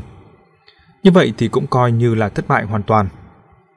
Nhưng cậu lại chưa bao giờ biết che giấu tâm trạng của mình, cho nên cứ chẹp môi mãi, thở than không ngớt. Anh có thể dừng phát ra tiếng được không? Một kiếm phân ngồi bên cạnh hình như không chịu đựng được thêm nữa, cô trừng mắt phàn nàn với Tăng Nhật Hoa. Cậu chàng hậm hực gãi đầu, hạ giọng kêu than. Trong lòng không vui thì cũng phải tìm đường mà phát tiết ra chứ. Tôi cảm thấy mọi người đều cần phải phấn chấn lên. Một kiếm vân cao giọng nói với tất cả mọi người. Sự việc không đến nỗi tồi tệ như chúng ta nghĩ đâu. Lần này mặc dù chúng ta không đánh bại được Amenidez, nhưng lúc này đây, Amenidez cũng không có được bất cứ niềm vui thích nào của người thắng cuộc. Ánh mắt mọi người tập trung vào mộ kiếm vân, họ có thể hiểu được ý tứ câu nói cuối cùng. Mặc dù Amenides đã thành công trong việc truy lùng ra được người bắn tỉa trong vụ án 1.30, nhưng người bắn tỉa này vốn không phải là tay súng bắn chết bố đẻ của hắn. Tay súng thực sự thật không ngờ lại chính là viên trí bang. Chính là người này đã một thời nuôi dạy hắn từ một cô nhi không nơi nương tựa trở thành một sát thủ tài giỏi. Lúc này đây, Eumenides cần phải đối diện với sự thay đổi lớn trên phương diện tình cảm ra sao đây? Tôi hy vọng là cô có thể phân tích một chút. Lúc này Eumenides sẽ suy nghĩ như thế nào? Điều này rất quan trọng đối với hành động tiếp theo của chúng ta. La Phi hỏi để quan tâm. Lúc trước anh chính là đang suy ngẫm về vấn đề này. Vừa rồi có một chút đường hướng cần sự chứng thực của chuyên gia trong lĩnh vực này. Và việc này vừa vặn cũng chính là đề tài mà Mộ Kiếm Vân muốn đề cập đến. Nữ giảng sư bắt đầu phân tích. Hắn sẽ rơi vào thứ tâm trạng vô cùng băn khoăn mơ hồ. Hắn vốn mang theo thứ tâm trạng báo thù để điều tra thân thế của mình, tìm kiếm hung thủ đã giết chết bố đẻ của mình. Nhưng bây giờ, thân phận của hung thủ lại nhằm vào viên trí bang, là người đã dẫn dắt hắn bước vào con đường làm sát thủ. Đối với sự việc này, ngay cả chúng ta cũng cảm thấy vô cùng băn khoăn. Vậy thì Amenides chắc chắn sẽ rơi vào màn sương mù càng dày đặc hơn. Đối với hắn, màn sương mù này bắt buộc phải được vén ra, nếu không sự tồn tại trên đời của hắn sẽ mất đi ý nghĩa. Bởi vì viên trí bang đã tạo dựng nên nửa cuộc đời trước của hắn, chúng ta có thể tưởng tượng ảnh hưởng mà viên trí bang tác động đến hắn sâu sắc giống như là một người bố, Sức ảnh hưởng này chính là nền tảng vững chắc khiến hắn bước đi trên con đường trở thành sát thủ. Nhưng giờ đây, nền tảng này đã bị hóa thành một loạt những dấu chấm hỏi đang lay động. Những dấu chấm hỏi này nếu không được giải đáp, hắn sao có thể đi tiếp được đây? La Phi hỏi trên ngang. Ý cô là hắn chắc chắn phải tìm cho ra được nguyên nhân thực sự khiến viên trí bang bắn chết bố mình phải không? Đúng vậy. Mộ Kiếm Vân quả quyết gật đầu. Bất luận khó khăn ra sao, cần phải trả bằng giá gì, đây là việc mà hắn bắt buộc phải hoàn thành. Vậy thì phương hướng mà hắn tiếp tục truy tìm chỉ có thể là tập trung vào hai người là Đinh Khoa và Trần Thiên Tiều. La Phi nói tiếp theo hướng tư duy đó. Bởi vì theo như lời miêu tả của Trung Tề Dân, người biết rõ về tình hình cái chết của Văn Hồng Bình, ngoài người trong cuộc là Trần Thiên Tiều và Viên Trí Bang, thì chỉ còn Đinh Khoa là người chỉ huy hành động năm đó thôi. Bây giờ Viên Trí Bang đã chết, manh mối để truy tìm được thu hẹp lại. Hai người này đều không dễ tìm được đâu. Đinh Khoa 10 năm trước đã không có chút tin tức gì. Trần Thiên Tiều thì nợ một đống tiền, cũng phải đến 3-4 năm nay chưa lộ diện. Có bao nhiêu người còn đang tìm kiếm hắn. Nó không phải, hai người này còn sống hay chết cũng còn khó nói cho rõ được. Người nói câu này chính là Tăng Nhật Hoa. Trên thực tế, sau khi phát hiện ra vụ án 1.30, là Phi đã sắp xếp tìm kiếm hai nhân vật then chốt này. Cụ thể công việc chính là cấp dưới của Tăng Nhật Hoa phụ trách. Nhưng đến giờ thì vẫn không có chút manh mối nào. Bảo người của các cậu dốc sức lực hơn nữa đi. La Phi nhấn mạnh một câu, sau đó quay sang nhìn Doãn Kiếm. Cậu cũng điều một số người để đi hỗ trợ công việc này. Cả hai lực lượng cùng phối hợp, nhất định phải đến trước được Elmenides. Tuần lệnh. Doãn Kiếm nhận lệnh, ánh mắt của La Phi vẫn chưa chuyển đi chỗ khác. Tầm quan trọng của việc này không cần tôi phải nói nhiều chứ. Doãn Kiếm cũng nhìn lại La Phi bằng ánh mắt kiên định. Mục tiêu của Elmenides chính là mục tiêu của cảnh sát. Điều then chốt quyết định sự thành bại của chiến dịch này chính là tốc độ tìm kiếm của đối phương. Nếu như để Eminides tìm thấy trước, vậy thì chúng ta đã mất đi manh mối quan trọng nhất để có thể giữ chân đối thủ. Lời phân tích của Dọn Kiếm ngắn gọn và thấu đáo. La Phi gật đầu hài lòng, sau đó anh lại một lần nữa nhìn về phía Mộ Kiếm Vân, trong lòng vẫn còn có một số điều nghi hoặc muốn nhờ đối phương giải đáp. Cô giáo Mộ, tôi vẫn còn muốn thỉnh giáo một chút. Nếu như Emilides tìm được đáp án cuối cùng, vậy thì sẽ nảy sinh sự ảnh hưởng như thế nào đối với hắn? Lần này Mộ Kiếm Vân không trả lời ngay, cô trầm mặc, hình như cũng đang suy ngẫm điều gì. Giây lát sau cô nói: "Điều này thì còn phải cần xem hắn tìm được đáp án như thế nào." La Phi khẽ ư một tiếng hỏi tiếp: "Cô có thể nói cụ thể hơn được một chút không?" Anh cho rằng đáp án đó sẽ như thế nào? Mộ Kiếm Vân lại nhìn La Phi hỏi vặn lại. Viên chỉ Bang vì sao lại bắn chết Văn Hồng Binh? Điều này đúng là thú vị đây. Hoàng Kiệt Viễn và Trung Tề Dân đều đã chứng thực tình hình hiện trường lúc đó đã được khống chế. La Phi lắc đầu. Theo những tài liệu hiện tôi đang nắm giữ, thì tôi không thể đưa ra được sự phán đoán nào cả. Mộ Kiếm Vân mỉm cười. Anh không cần thiết mỗi câu nói đều phải nghiêm ngặt thế đâu. Tôi chỉ là muốn nghe sự suy đoán của anh thôi. Suy đoán thì chẳng có ý nghĩa gì cả. La Phi mím môi. Nhưng để phối hợp với đối phương, anh vẫn nói tiếp mấy câu. Có lẽ chính là một sơ suất Viên Trí Bang lúc đó chỉ là một người cảnh sát thực tập. Lần đầu tiên tham gia nhiệm vụ như vậy, bởi vì quá căng thẳng nên đã xuất hiện sai sót, thì cũng là điều có thể hiểu được. Nhưng hành vi của con người này nhiều lúc cũng rất khó nắm bắt. Nếu anh ta có suy nghĩ nào khác mà cố tình hành động như vậy thì cũng không lấy làm lạ. Mộ Kiếm Vân gật đầu nói. Được rồi, vậy tôi sẽ căn cứ theo suy đoán của anh để nói. Nếu như là một sơ suất, vậy thì sau khi Văn Thành Vũ biết được chân tướng sự thực anh ta sẽ cảm thấy vô cùng hụt hẫng thất vọng. Bố đẻ của mình chính là bị viên trí bang lựa tay giết chết. Mặc dù không đến nỗi nảy sinh sự căm hận, nhưng uy tín của viên trí bang trong lòng hắn sẽ bị giảm xuống đáng kể. Điều này rất có thể sẽ làm lung lay chỗ dựa tinh thần của hắn, khiến hắn mất đi niềm hứng thú đối với vai diễn Elmidedes. Hắn thậm chí còn có khả năng mất đi sự hứng thú đối với rất nhiều sự vật khác, từ đó trở nên xa sút, có thể sẽ chuyển sang mong muốn có được một cuộc sống bình yên. La Phi lắng nghe rất chăm chú, khi đối phương vừa ngừng lại, anh liền vội hỏi ngay. Thế nếu như ở trong tình huống sau thì sao? Ở tình huống sau thì chính là viên trí bang vì một mục đích nào đó cố ý giết chết Văn Hồng Bình. Nếu như vậy, sự việc phức tạp hơn. Một Kiếm Vân cân nhắc câu chữ. Trước tiên, điều không còn nghi ngờ gì nữa. Văn Thành Vũ sau khi biết được chân tướng sự việc sẽ nảy sinh sự căm hận sâu sắc đối với viên trí bang. Chính viên trí bang đã hủy hoại cuộc sống của mình. Tiếp đến, hắn sẽ căm hận cái thân phận Eumenides mà mình đã hóa thành – bởi vì đó chính là thứ mà viên trí bang đã gắn vào cuộc đời mình. Trong con mắt hắn, thân phận này đã trở thành sự tiếp nối âm mưu của đối phương. Vậy thì hắn có ngừng việc giết người lại không? La Phi hỏi đầy mong ngóng. Đây mới là vấn đề anh quan tâm nhất. Mộ Kim Vân lại đưa ra câu trả lời không như La Phi mong đợi nhất. Cũng chưa chắc. Cô lắc đầu nói, ở trong trạng thái vô cùng mãnh liệt đó, tính cách của hắn có thể hướng về hai cực. hoặc là đột nhiên nghĩ thông suốt, triệt để từ bỏ thân phận sát thủ Eumenides, hơn nữa sẽ cảm thấy hối hận về những hành vi trước đây của mình, từ đó bước lên một con đường bắt đầu làm lại cuộc đời. Nhưng cũng có một loại khả năng, chính là hắn càng điên cuồng thực hiện những hành vi giết chóc, bởi vì hắn sẽ coi việc viên trí bang giết chết bố mình cũng là một tội ác mà chưa bị pháp luật trừng trị. Để bù đắp lại nỗi đau khổ mà tội ác này gây ra cho hắn, hắn chỉ có thể tiếp tục tìm kiếm mục tiêu trừng phạt, mong có được sự giải thoát trong việc giết chóc. Đúng là hai cực hoàn toàn trái ngược nhau. La Phi lầm nhầm đầy cảm khái. Sau đó anh nhóng mắt nhìn Mộ Kiệt Vân. Vậy, cô có thể nói cho tôi biết, rốt cuộc là hắn sẽ đi theo hướng nào, là do điều gì quyết định? Một phần nguyên nhân chính là do tính cách của chính bản thân hắn. Đây là thứ do trời sinh, chẳng ai có thể khống chế hay dự liệu được. Đương nhiên cũng không thể coi nhẹ sự ảnh hưởng của thế giới bên ngoài. Nếu như hắn có một người bạn tri âm, có thể lắng nghe hắn tâm sự, chia sẻ nỗi bi thương của hắn, khuyên nhủ an ủi sự phẫn nộ của hắn, vậy thì tỷ lệ phần trăm để hắn là một người bình thường sẽ cao hơn một chút. Ngược lại, nếu hắn dồn nén tất cả tâm trạng trong lòng, không có cơ hội để chút bầu tâm sự, vậy thì hơn 80% là sẽ trở thành tên sát thủ càng đáng sợ và điên cuồng hơn. La Phi ngẩn người giây lát, sau đó anh cười đau khổ, giọng nói vô cùng bất lực. Hắn có thể tâm sự với ai được chứ? Lời La Phi nói chưa thật rõ, nhưng mọi người có mặt ở đây đều hiểu ẩn ý của anh. Một tên sát thủ cô độc như vậy, sao có thể hy vọng hắn có một hoàn cảnh rực rỡ tươi sáng chứ? Xem ra muốn ngăn chặn con đường tội lỗi của Eminides, chỉ có thể bắt hắn chịu trói trước pháp luật mới được.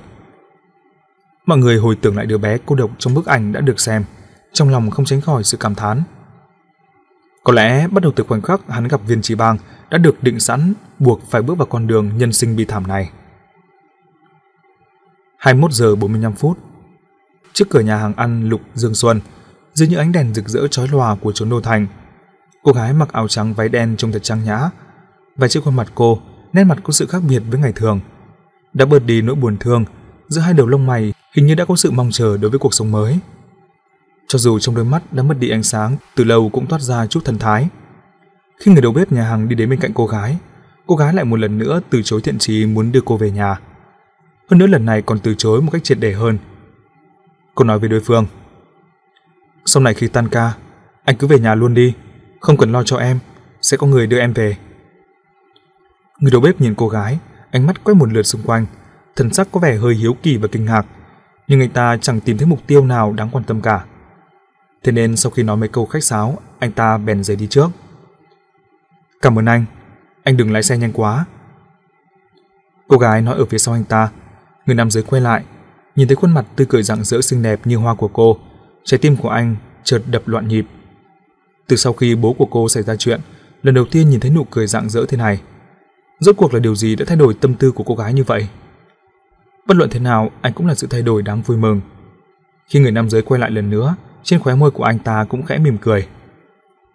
Chúng ta cũng đi thôi. Cô gái rung rung sợi dây thừng trong tay, ra lệnh cho chú chó dẫn đường đang ngồi dưới chân. Chú chó có tên là Nghiêu Nghiêu đứng dậy, rung lắc bộ lông vàng, thành thục dẫn chủ nhân bước xuống bậc thềm. Cô gái đã nắm được phương hướng đi về phía trước, còn Nghiêu Nghiêu thì lại nhắc nhở cô chủ những ngã quành và chỗ có trở ngại. Sự phối hợp vô cùng ăn ý này thường nhận được những ánh mắt ngưỡng mộ của người đi đường. Cứ đi như vậy không lâu, cô gái nghe thấy có người ở phía trước nói đầy khách khí. Xin chào cô, xin hãy đi theo tôi, bạn của cô đang đợi cô. Cô gái nhận ra người nói chính là nhân viên phục vụ trong quán cà phê hôm qua đã dẫn đường cho mình. Cô mỉm cười gật đầu tỏ ý cảm ơn, sau đó đi theo đối phương về hướng quán cà phê, vẫn là vị trí tương tự như hôm qua. Cô gái có thể cảm nhận được. Vừa yên vị cô hỏi luôn. Anh cứ luôn thích ngồi ở những chỗ này sao? Chỗ thế nào? Một giọng nói đáp lại lời cô. Ở trong góc khuất, trong nhà hàng ăn cũng như vậy, ở đây cũng vậy. Người thanh niên nói chuyện với cô bật cười. Mặc dù cô không nhìn thấy, nhưng những việc mà cô chú ý đến còn nhiều hơn những người bình thường khác.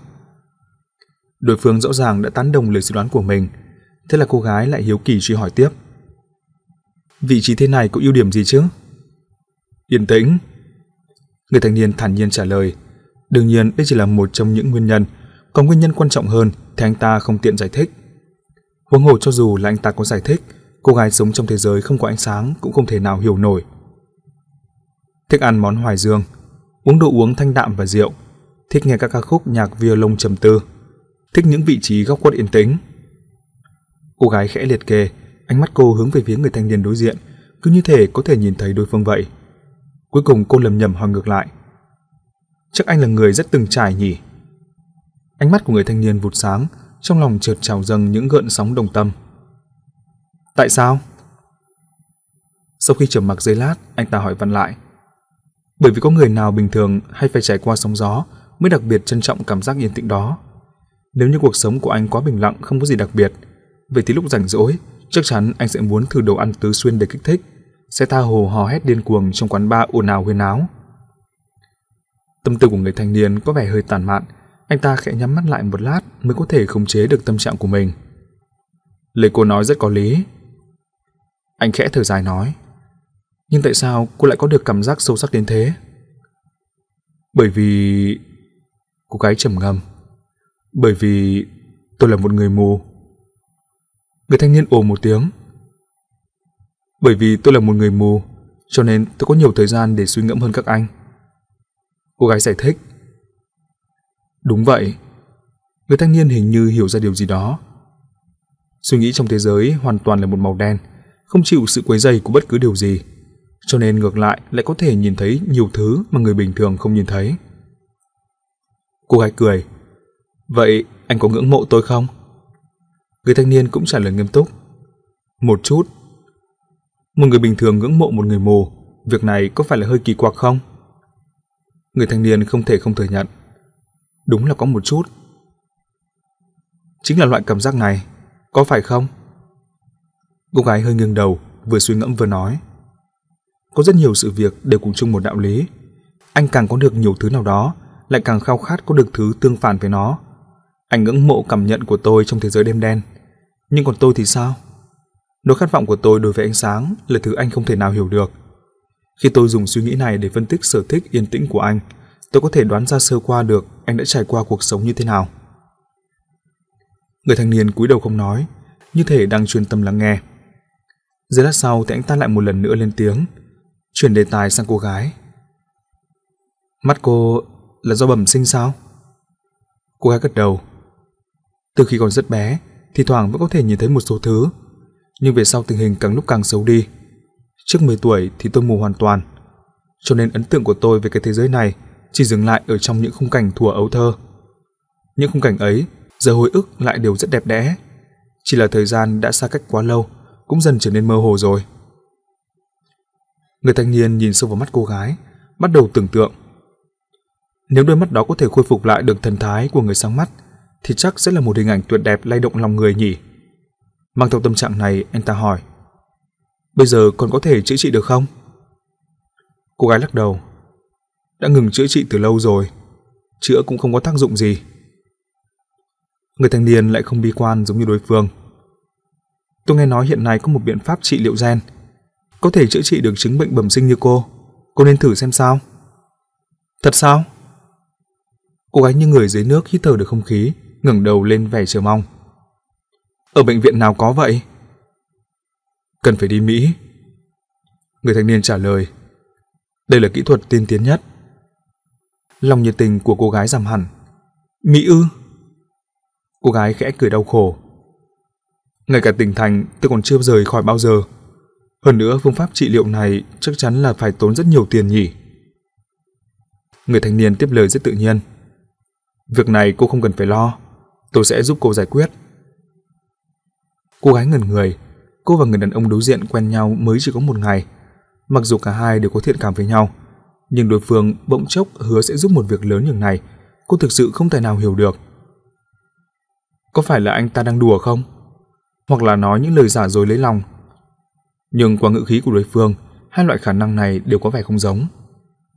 Mang theo mối băn khoăn nghi hoặc này, đôi lông mày của cô gái bất giác nhíu lại. Người thanh niên cảm nhận được những điều đối phương đang suy nghĩ, thế nên anh ta lại nói tiếp. Tôi nói nghiêm túc đấy. Hơn nữa cô không cần phải suy nghĩ nhiều. Tôi sẽ thu xếp tất cả mọi việc. Đợi sau khi tôi sắp xếp xong, cô chỉ cần đi đến Mỹ chữa trị là được. Nhưng... nhưng vì sao? Cô gái lắc đầu tỏ vẻ không hiểu. Sự việc này quả thực quá khó hiểu. Cô cần phải hỏi cho rõ ràng mới được. Rốt cuộc anh là ai? Trước đấy anh có quen tôi không? Không phức tạp như vậy đâu. Người thanh niên bình tĩnh trả lời. Tôi chỉ muốn giúp cô. Nếu như chúng ta chỉ vừa mới quen biết, tôi không thể nghĩ ra được lý do gì để anh có thể giúp tôi như vậy. Cô gái nói thẳng luôn không hề kiêng nể. Anh có biết không, khi anh nói như vậy, tôi chẳng vui chút nào cả, cũng chẳng cảm kích anh đâu. Tôi cảm thấy anh đang lừa tôi. Cô nghĩ thế nào cũng chẳng sao cả. Tôi sẽ sắp xếp mọi thứ ổn thỏa, sau đó cô đi Mỹ chữa trị. Đối với cô, việc này chỉ đơn giản như vậy thôi. Trong con mắt anh tôi rất đơn giản sao? Cô gái chuyển sang giọng nói cứng rắn. Nếu như vậy, vậy thì tôi từ chối mọi sự giúp đỡ của anh. Cô hiểu nhầm tôi rồi. Từ đơn giản mà tôi nói, cô lẽ ra cần hiểu được ý tôi muốn thể hiện ra. Vậy thì anh buộc phải cho tôi một lý do, tại sao anh lại giúp tôi như vậy? Sau giây lát trầm mặc, giọng nói của người thanh niên vang lên bên tai cô gái. Bởi vì ngoài tôi ra, sẽ không còn ai chăm lo cô như vậy. Cô gái khẽ run rẩy, cơ thể như bị điện giật gây ra thứ cảm giác nóng gian và yếu mệt. Đồng thời cô cũng ngượng ngùng dịch chuyển cơ thể, như thể đang trốn tránh thứ gì đó. Nhưng lại nghe thấy người thanh niên nói tiếp. Tôi muốn chăm sóc cô thật tốt, như vậy tôi mới có thể nghe được âm nhạc mà tôi yêu thích. Không biết đây có được coi là lý do khiến cô hài lòng không? Hơn nữa đối với tôi mà nói, việc giúp đỡ này không hề khó khăn. Tôi chỉ là muốn giúp đỡ một người bạn đáng được giúp đỡ trong phạm vi khả năng của tôi. Cô gái đã thoát khỏi tâm trạng mơ hồ, khôi phục lại trạng thái bình thường. Nhưng đối với tôi và anh, chúng ta chỉ là những người lạ. Cô lại nói nhấn mạnh, nhưng ngữ khí đã hòa nhã hơn nhiều. Nếu như anh muốn giúp tôi, vậy thì việc bây giờ anh cần làm có lẽ là hãy để cho chúng ta hiểu nhiều về nhau hơn. Tôi cũng hy vọng là như vậy. Nhưng... Người thanh niên hình như không nói tiếp được. Sau khi ngừng lại hồi lâu, anh ta mới nói vẻ bi thương. Có một số sự tìm hiểu, có thể mãi mãi cũng không đạt được. Tại sao? Cô gái không thể hiểu nổi. Người thanh niên không nói thêm gì nữa. Hôm nay anh ta đã nói quá nhiều rồi. Đây vốn không phải là phong cách của anh ta. Giữa hai người bỗng xuất hiện bầu không khí trầm mặc. Cuối cùng giọng nói của cô gái đã phá vỡ bầu không khí này. Tôi muốn về nhà. Cô nói vẻ hơi nghiêm nghị. Hôm nay khi cô đến cuộc hẹn này, không thể nào ngờ được một cuộc nói chuyện lại rơi vào tình thế sượng sùng này. Bây giờ cô đã thực sự tin rằng đối phương thật lòng muốn giúp đỡ mình. Nhưng không biết vì sao, cô luôn cảm thấy giữa hai người bắt đầu xuất hiện một thứ cảm giác kỳ lạ. Hình như con người này đang giấu mình một việc vô cùng quan trọng. Nhưng sự việc đó rốt cuộc là gì? Cô lại không thể nào nói cho rõ được. Không còn sớm nữa, tôi đưa cô về. Người thanh niên vừa nhìn đồng hồ vừa nói. Nhưng tôi còn có một việc cần phải nói với cô. Gì vậy? Cô gái giỏng tay lên, có vẻ như đang mong chờ. Người thanh niên nhìn đối phương với vẻ dịu dàng và chăm chú. Hôm qua chúng ta có một lời hẹn. Tôi nói sau này ngày nào tôi cũng đợi cô ở quán cà phê này. Sau đó đưa cô về nhà. Đúng vậy. Cô gái mỉm cười. Hy vọng điều này sẽ làm dịu lại bầu không khí không mấy vui vẻ ban nãy. Hôm nay là lần đầu tiên chúng ta thực hiện lời hẹn này. Nhưng nụ cười của cô nhanh chóng ngừng lại trên gương mặt, bởi vì câu nói của đối phương lại một lần nữa khiến cô cảm thấy bất ngờ. Tôi phải thất hứa rồi. Người thanh niên chợt dùng ngữ khí vô cùng áy náy. Tôi xin lỗi. Cô gái lặng người sau đó cô lắc đầu, không che giấu được tâm trạng không vui trong lòng. Anh luôn nhanh chóng thay đổi quyết định của mình như vậy sao? Không, không phải là như cô nghĩ đâu. Người thanh niên ngừng lại giây lát, anh ta hít thở một hơi thật sâu nói. Tôi cần phải hoàn thành một việc. Trước khi làm xong việc này, tôi không có cách nào để gặp mặt cô được. Cô gái trầm mặc một lúc. Vậy thì anh cần gì phải hẹn với tôi? Vốn dĩ chúng ta đều có cuộc sống riêng của mình, có thể không ảnh hưởng gì đến nhau. Là việc vừa mới xảy ra ngày hôm nay, là tình huống tôi hoàn toàn không thể ngờ được. Người thanh niên giải thích, dùng giọng điệu bình thản vốn có, anh ta hình như không vội vàng giải thích, nhưng chính thái độ như vậy ngược lại càng đáng tin. Tâm trạng bất mãn của cô gái cũng giảm bớt đi nhiều, nhưng nỗi thất vọng vẫn hiện lên trên gương mặt của cô. Cô dò hỏi, anh cần phải đi tỉnh khác à? Không, chỉ là tôi không thể gặp mặt cô. Vậy anh có đến nghe nhạc của tôi không? Trước khi việc đó kết thúc, không được. Cô gái ủ rột bặm môi. Vậy cần bao lâu để hoàn thành xong việc đó? Người thanh niên lắc đầu. Tôi không biết. Cô gái khẽ thở dài. Cô phát hiện ra càng tiếp cận với người nam giới trước mặt cô thì càng phát hiện ra đám sương mù vây bùa quanh anh ta. Nhưng cô không muốn chưa hỏi thêm nữa. Kinh nghiệm lúc trước cho thấy, việc mà đối phương không muốn nói, mình có hỏi thế nào cũng chỉ vô ích mà thôi. Giây lát sau cô nói, tôi cũng muốn nói cho anh biết một việc. Gì vậy? Cô gái mím môi, hình như là đang do dự, nhưng cuối cùng cô vẫn nói cảm nhận thật trong lòng của mình. Tôi đã bị mù hơn 10 năm, chắc chắn anh có thể hiểu được niềm khao khát ánh sáng của tôi. Nhưng hôm nay anh nói với tôi anh sẽ giúp tôi chữa trị đôi mắt, sau đó lại nói anh không thể giữ được lời hẹn hôm qua. Anh có biết không? Tôi lại mong rằng thả anh mặc kệ đôi mắt của tôi. Nhưng anh có thể giữ được lời hẹn, như vậy tôi sẽ thực sự cảm thấy mình có thêm một người bạn, chứ không phải là nỗi khát vọng không nắm chắc được. Có lẽ anh cảm thấy hơi khó hiểu nhỉ? Không. Người thanh niên lập tức trả lời. Tôi hoàn toàn có thể hiểu được cô. Thực ra giữa chúng ta có khá nhiều điểm tương đồng. Ồ, cô gái cắn môi. Vậy anh có suy nghĩ thêm chút không? Người thanh niên không trả lời, anh ta chợt thay đổi đề tài. Vì sao mà bố cô qua đời? Cô gái lộ ra thần sắc kinh ngạc, không hiểu vì sao đối phương lại nhắc đến điều này. Nhưng cô cũng không hề né tránh câu hỏi này, bởi vì trong lòng cô, bố cô là một người anh hùng. Cô thậm chí còn hy vọng người trên khắp thế gian đều biết sự thích về bố cô. Bố tôi là một người cảnh sát. Giọng cô vừa bi thương nhưng lại mang theo niềm tự hào. Lúc sinh thời, ông điều tra một vụ án mạng, vụ án rất quan trọng. Sau đó tên hung thủ đó tìm thấy ông. Ông đã bị giết hại trong lúc rằng có quyết đấu với tên hung thủ đó. Cô có muốn tìm thấy tên hung thủ đó không? Tên hung thủ đã giết hại bố cô ấy. Khi hỏi câu hỏi này, người thanh niên cúi đầu, không dám nhìn thẳng vào đôi mắt cô gái, mặc dù anh ta biết rõ đôi mắt đó không thể nhìn thấy được bất cứ thứ gì. Đương nhiên, cô gái nói không chút do dự. Nếu tôi có thể tìm thấy hắn, tôi đồng ý bằng mọi giá. Tôi muốn đối diện với hắn và hỏi, tại sao lại phải làm như vậy? Tôi nghĩ chắc chắn hắn không dám trả lời tôi, hắn sẽ phải run rẩy trước sự phẫn nộ của tôi. Nhưng tôi sẽ không tha cho hắn. Trên thế giới này, chỉ có hắn biết được từng chi tiết về cái chết của bố tôi.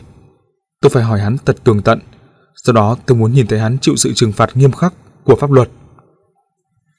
Giọng nói của cô gái vô cùng kiên định, tạo nên sự tương phản rõ nét giữa hình ảnh mềm yếu nho nhã của cô. Đồng thời hai giọt nước mắt trong veo từ má cô nhỏ xuống. Người thanh niên chìm đắm trong thứ tâm trạng nào đó, hồi lâu không nói gì. Cho đến khi nước mắt của cô gái được gió thổi khô, mới lại nghe thấy giọng nói của anh ta. Đối với cái chết của bố cô, cô không muốn lưu lại bất cứ câu hỏi nào. Sau đó, nếu như có cơ hội, cô nhất định sẽ báo thù cho bố cô, có phải vậy không? Cô gái lặng lẽ gật đầu. Đây cũng chính là suy nghĩ lúc này của tôi. Người thanh niên ủ rũ nói đầy cảm thán. Cho nên mới nói, chúng ta có quá nhiều điểm chung. Tôi thực sự rất hy vọng cô có thể hiểu được tôi giống như tôi hiểu cô. Tôi xin lỗi thêm lần nữa vì sự thất hứa của mình, nhưng luôn có một số việc chúng ta buộc phải làm. 7 giờ 41 phút ngày 1 tháng 11 Trong phòng tạm giam của đội cảnh sát hình sự Đây là nơi mà đội cảnh sát hình sự dùng để giam giữ nghi phạm Bên cạnh chính là phòng thẩm vấn Nghi phạm trước khi bị thẩm vấn thường sẽ bị nhốt một khoảng thời gian Lúc này đây, trong phòng có một người đàn ông đang ngồi cô độc Tay phải của anh ta bị khóa và chiếc ghế đặc chế dành riêng cho phạm nhân Xem ra anh ta chắc là một nghi phạm vừa mới bị bắt giữ Nhưng trang phục và thần thái của anh ta lại không hợp với thân phận của một nghi phạm Người này khoảng chừng ngoài 20 tuổi, ăn mặc đồ hàng hiệu thời trang trẻ trung. Mặc dù đã bị khóa vào ghế, nhưng anh ta vẫn giữ được tư thế ngồi rất khoan thai.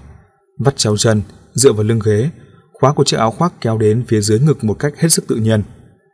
Bộ dạng này không giống như bị tạm giam, mà trông lại còn giống như đang ngồi chờ hẹn với một người đẹp ở quán cà phê. Bày biện trong phòng tạm giam vô cùng đơn giản, ngoài một bộ bàn ghế gỗ, thứ nổi bật nhất chính là tấm gương lớn ở bức tường phía tây. Người nam giới đó đang soi gương, anh ta nhìn gương mặt khôi ngô của mình ở trong gương, toát ra vẻ tấm đắc tự sướng. Và đằng sau tấm gương đó cũng có hai người đang đứng. Nhưng khi họ nhìn về phía tấm gương, ánh mắt lại có thể nhìn xuyên qua tấm gương, nhìn rõ hết được cả căn phòng tạm giam. Thì ra đây là tấm gương xuyên thấu một mặt. Mục đích lắp nó ở đây chính là để cho cảnh sát bên ngoài phòng có thể quan sát được nhất cử nhất động của nghi phạm trong phòng tạm giam. Thằng ôn này, mẹ nó chứ, đúng là biết giả vờ. Một người nam giới nhỏ gầy trong hai người đứng sau tấm kính nói. Tôi nhìn thấy bộ dạng muốn ăn đòn của hắn là chỉ muốn lao đến đá cho hắn mấy phát thôi.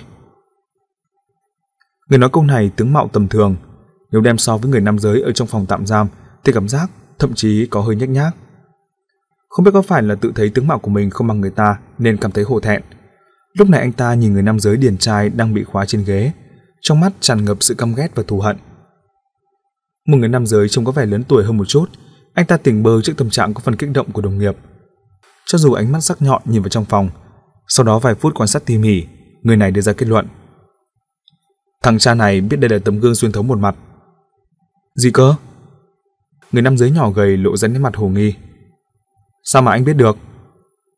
Qua ánh mắt của hắn có thể nhận ra được, hắn không phải chỉ là đang soi gương, ánh mắt của hắn rõ ràng là đang muốn tìm ra thứ gì đó ở phía sau tấm gương. Đương nhiên hắn không thể nào nhìn thấy được, nhưng những động tác cố tình này cho thấy hắn hoàn toàn biết rõ điều kỳ diệu của tấm gương. Điều này cũng có thể giải thích vì sao hắn lại bày ra tư thế đáng ghét như thế. Hắn đang khiêu chiến thị uy với chúng ta đấy. Người nam giới nhỏ gầy nghiên cứu dây lát theo hướng chỉ dẫn của đồng nghiệp, sau đó anh ta bất lực lắc đầu. Ôi, tôi chẳng nhìn thấy được những gì những anh nói. Nghiên cứu con người thực sự quá phức tạp. Người giống như tôi đây, xem ra cũng chỉ có thể kết bạn với máy vi tính mà thôi. Cái thế giới đó không phải một thì chính là không, vô cùng đơn giản. Người nói câu này chính là người có nhiều thành tựu trong lĩnh vực IT, khó ai bị kịp. Cậu chính là chuyên gia kỹ thuật giám sát mạng của Sở Công an tỉnh, Tăng Nhật Hoa. Còn người đàn ông trung niên đứng bên cạnh cậu chính là đội trưởng đội cảnh sát hình sự thuộc Sở Công an tỉnh thành mới nhậm chức, là Phi. Cậu tìm được hắn bằng cách nào thế? La Phi lên tiếng hỏi. Tăng Nhật Hoa chép chép miệng nói. Việc này đúng là cũng chảy trần một phen đấy.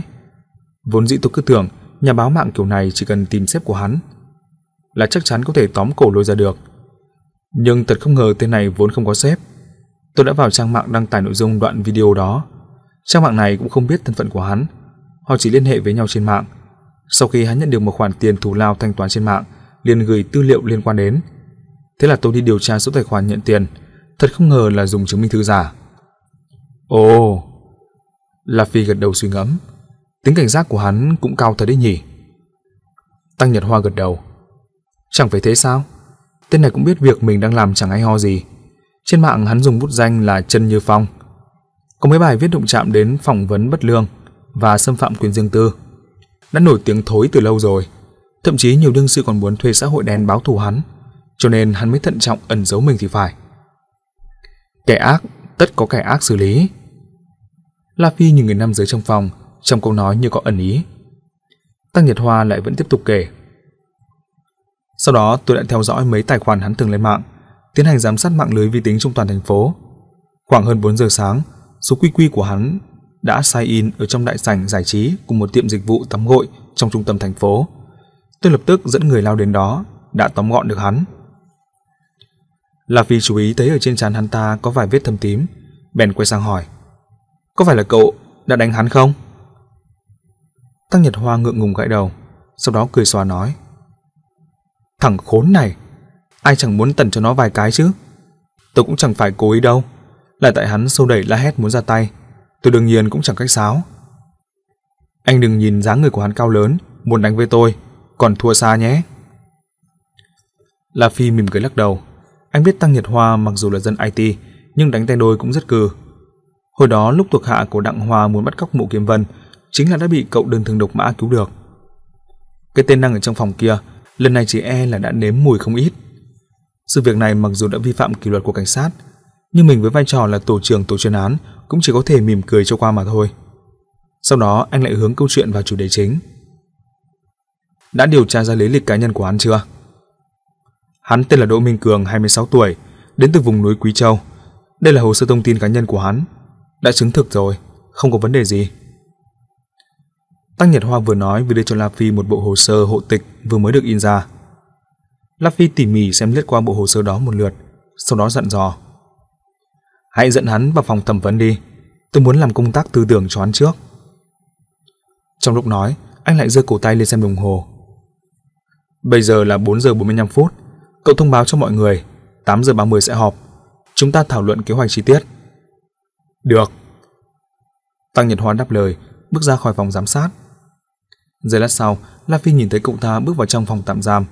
Đỗ Minh Cường đang ngồi trong phòng lập tức quay đầu trừng mắt nhìn người vừa mới đi vào. Trong ánh mắt tràn ngập sự phẫn nộ, Cậu chàng tăng nhật hoa này xem ra lúc bắt người cũng ra tay không hề nhẹ. La Phi thầm tính toán trong lòng, nếu Đỗ Minh Cường vì điều này mà nảy sinh tâm lý đối lập nghiêm trọng đối với cảnh sát, liệu có bị ảnh hưởng xấu đến kế hoạch tiếp theo không? Bất luận thế nào, nhân vật Đỗ Minh Cường này xem ra cũng không phải là kẻ dễ khống chế. Lát nữa khi tiến hành trò chuyện với hắn, không thể tùy tiện được. Mang theo suy nghĩ này, La Phi cũng rời khỏi phòng giám sát, bước sang phòng thẩm vấn và chờ đợi. Không lâu sau, Tăng Nhật Hoa dẫn Đỗ Minh Cường vào phòng thẩm vấn. Chiều cao của hai người này cách nhau hơn nửa cây đầu, nhưng Tăng Nhật Hoa giữ chặt cánh tay của Đỗ Minh Cường lại khiến cho đối phương không có sức mà phản kháng. Nhưng miệng Đỗ Minh Cường thì lại chẳng để yên, hắn luôn miệng kêu gào. Các anh dựa vào đâu mà bắt người chứ? Dựa vào cái gì mà đánh người? Tôi phải khởi tố. Gào cái gì mà gào? Mày ngoan ngoãn một chút đi. Cổ tay của Tăng Nhật Hoa dồn sức ấn anh ta xuống ghế trong phòng thẩm vấn. Trước ghế đó có một miếng gỗ có khóa chặn ngang trước ngực Đỗ Minh Cường, hình thành nên một cái lồng đơn giản. La Phi ra hiệu bằng mắt với Tăng Nhật Hoa, cô Sang hiểu ý, quay người bước đi và không quên đóng cửa phòng. Lúc này trong phòng chỉ còn lại hai người La Phi và Đỗ Minh Cường. La Phi cũng không vội lên tiếng ngay, anh nhíu mày bắt đầu quan sát đối phương ở cự ly gần. Không thể phủ nhận, đây đúng là một anh chàng điển trai. Anh ta để mái tóc dày khá dài, khuôn mặt hơi gầy góc cạnh, sống mũi cao và thẳng, viền môi cũng có đường cong mang nét cường nghị. Khi khẽ nhếch lên thì lộ ra thần sắc kiêu ngạo và ngang tàng. Đương nhiên, thứ để lại ấn tượng sâu sắc nhất đối với La Phi chính là đôi mắt của đối phương. Đôi mắt đó không to, nhưng lòng trắng đen phân biệt rất rõ rệt. Lúc này đây, đôi đồng tử đen láy đang nhìn thẳng vào La Phi.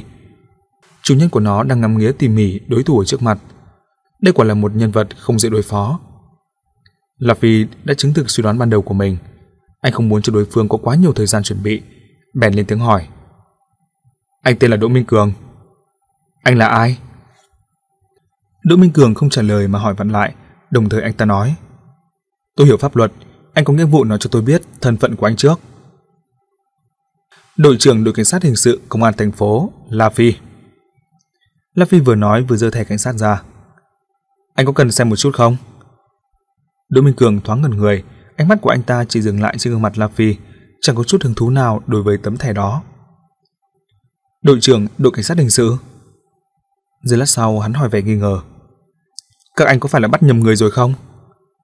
La Phi không nói gì, anh lấy ra chiếc MB3 và ấn nút play. Lập tức vang lên giọng nói của một nam giới. Theo như lời kể của ông, tên sát thủ đó đã tha cho cô nữ sinh cuối cùng, là vì cuối cùng ông cũng đã chặt đứt bàn tay của mình. Ông đã tìm lại được dũng khí làm người, gánh vác được trách nhiệm của người thầy. Có phải vậy không? Đây chính là nội dung ghi âm cuộc phỏng vấn trước khi Ngô Dần Ngọ tự sát đã khiến dân mạng điên cuồng nhấn chuột. Bởi vì người đăng tải đã cố tình xử lý âm thanh đoạn hội thoại đó, cho nên âm thanh nghe có vẻ hơi kỳ quái. Sau khi nghe xong câu nói này, La Phi bèn nhấn nút stop, đồng thời hỏi anh. Người nói câu nói này chính là anh phải không? Mặc dù phần ghi âm đã bị ngừng, nhưng nội dung cuộc đối thoại khiến người ta căm phẫn ở phía sau thì La Phi đã ghi nhớ từ lâu. Bây giờ tâm trạng phẫn nộ của anh đã bộc lộ hết qua ánh mắt. Đỗ Minh Cường lập tức trả lời. Con người mắt đen láy của anh ta khẽ chuyển động rất nhanh. Chi tiết này đã bị La Phi nắm bắt được, nên anh cười nhạt bổ sung thêm. Anh không cần suy nghĩ quá nhiều. Đã đến đây rồi, anh có hiểu không? Đỗ Minh Cường liếc nhìn La Phi. Mặc dù hiểu được đối phương đã có sự chuẩn bị sẵn, nhưng anh ta không chịu dễ dàng từ bỏ. Thế nên sau khi còn giả bộ nét mặt vô tội, bèn trả lời. Tôi không biết anh đang nói gì. Có lẽ tôi cần phải gọi tên trên mạng của anh. Trần Như Phong, điều này có thể giúp anh nhớ được ra nhiều thứ hơn đấy. La Phi nghiêm mặt nói. Chúng tôi đã điều tra ra được tất cả các tài khoản của anh dùng trên mạng, số thẻ ngân hàng mà anh nhận thù lao trên mạng. Tại nơi ở của anh, chúng tôi cũng thu được một chiếc laptop. Tôi nghĩ trong đó chắc chắn cũng vẫn còn lưu trữ rất nhiều tư liệu thú vị đấy nhỉ. Khi La Phi nói những câu này, Đỗ Minh Cường bèn ngẩng đầu lên nhìn đối phương, và nét mặt vô tội của anh ta đã dần biến mất theo từng câu nói của La Phi. Sau khi biết được chiếc laptop của mình đã bị rơi vào tay đối phương, anh ta biết mình đang có cái chày cãi cối cũng vô ích, thế nên bèn thừa nhận nói.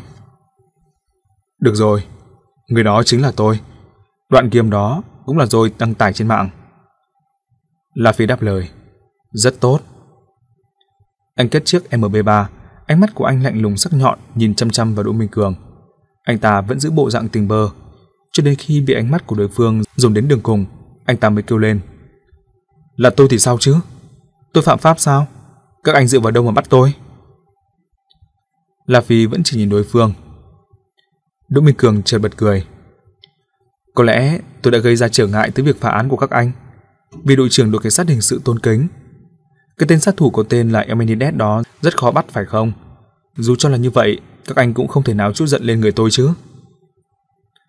Lồng ngực của La Phi cảm thấy tưng tức, cơn thịnh nộ trào lên. Nhưng anh nhanh chóng hiểu được mục đích của đối phương chính là muốn khích cho mình nổi giận. Thế nên anh bèn bình tĩnh lại. Anh bắt đầu trừng mắt nhìn đối phương, sau đó chậm rãi nói. Anh không cần thiết phải nói những câu vô nghĩa như vậy, bởi vì tình hình thực sự như thế nào, chúng ta đều rất rõ. Anh đã dồn ép khiến một thầy giáo phải chết, một người già cả.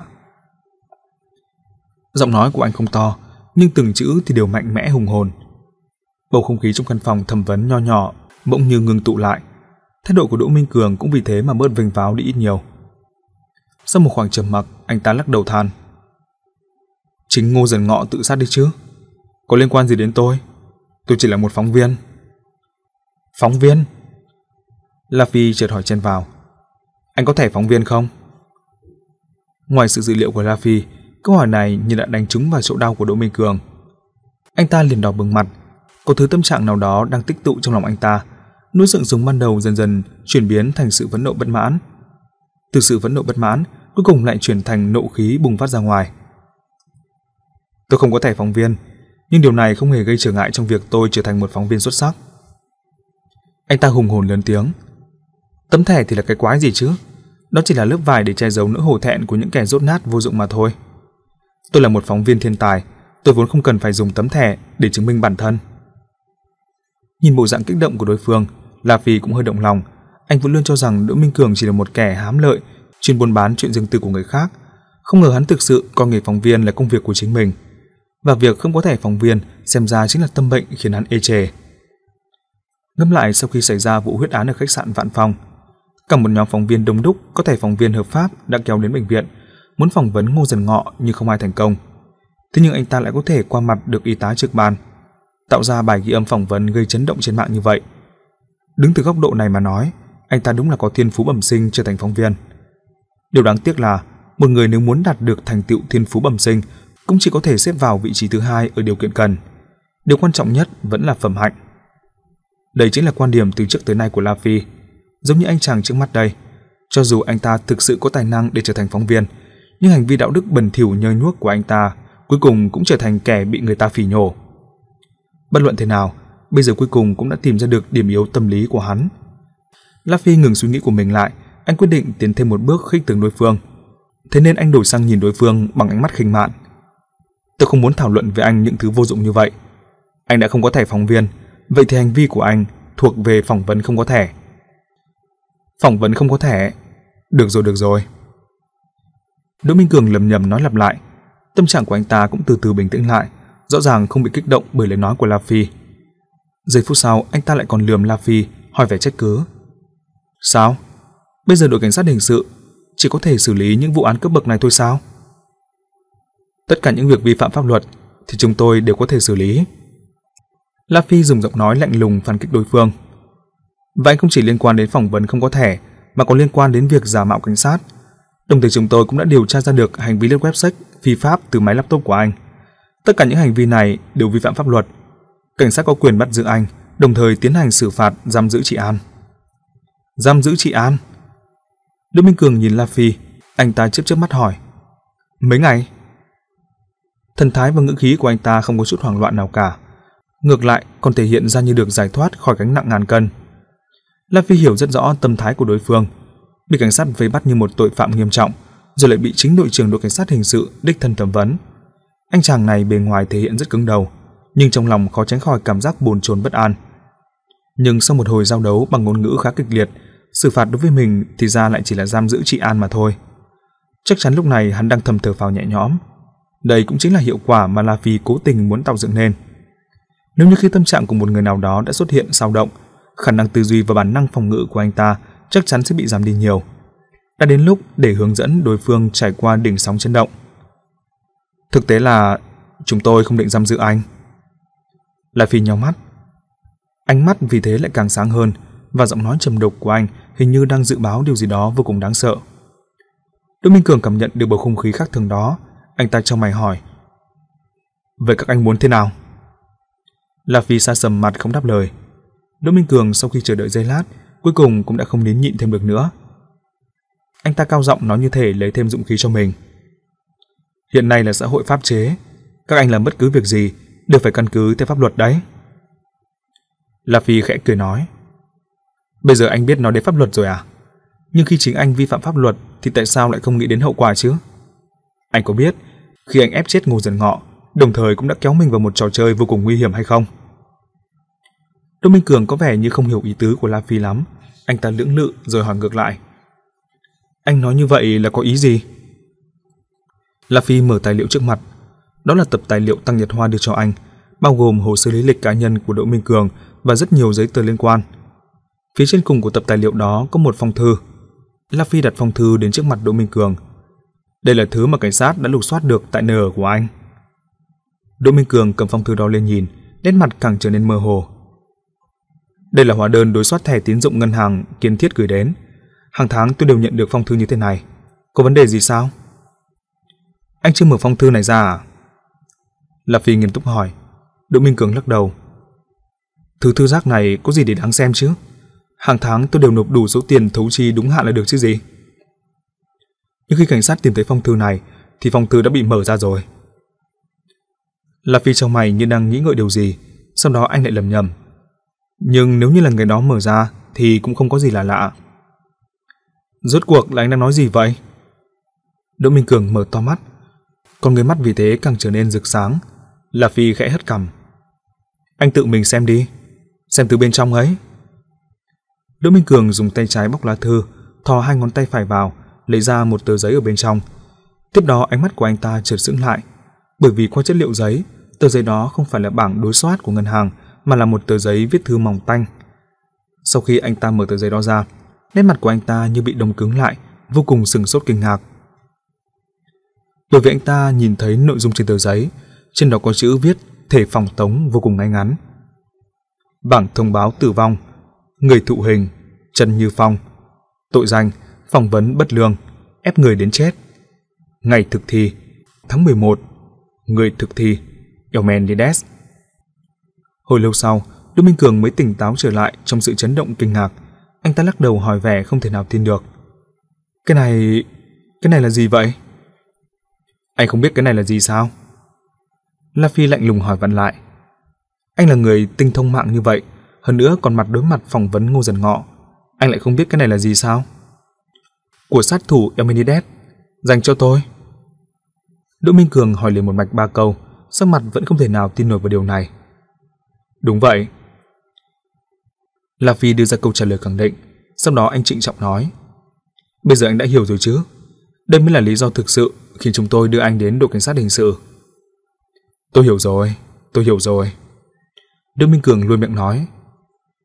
Việc này, việc này thật là tôi thật không biết nên hình dung ra sao, thực sự khiến người ta quá hưng phấn.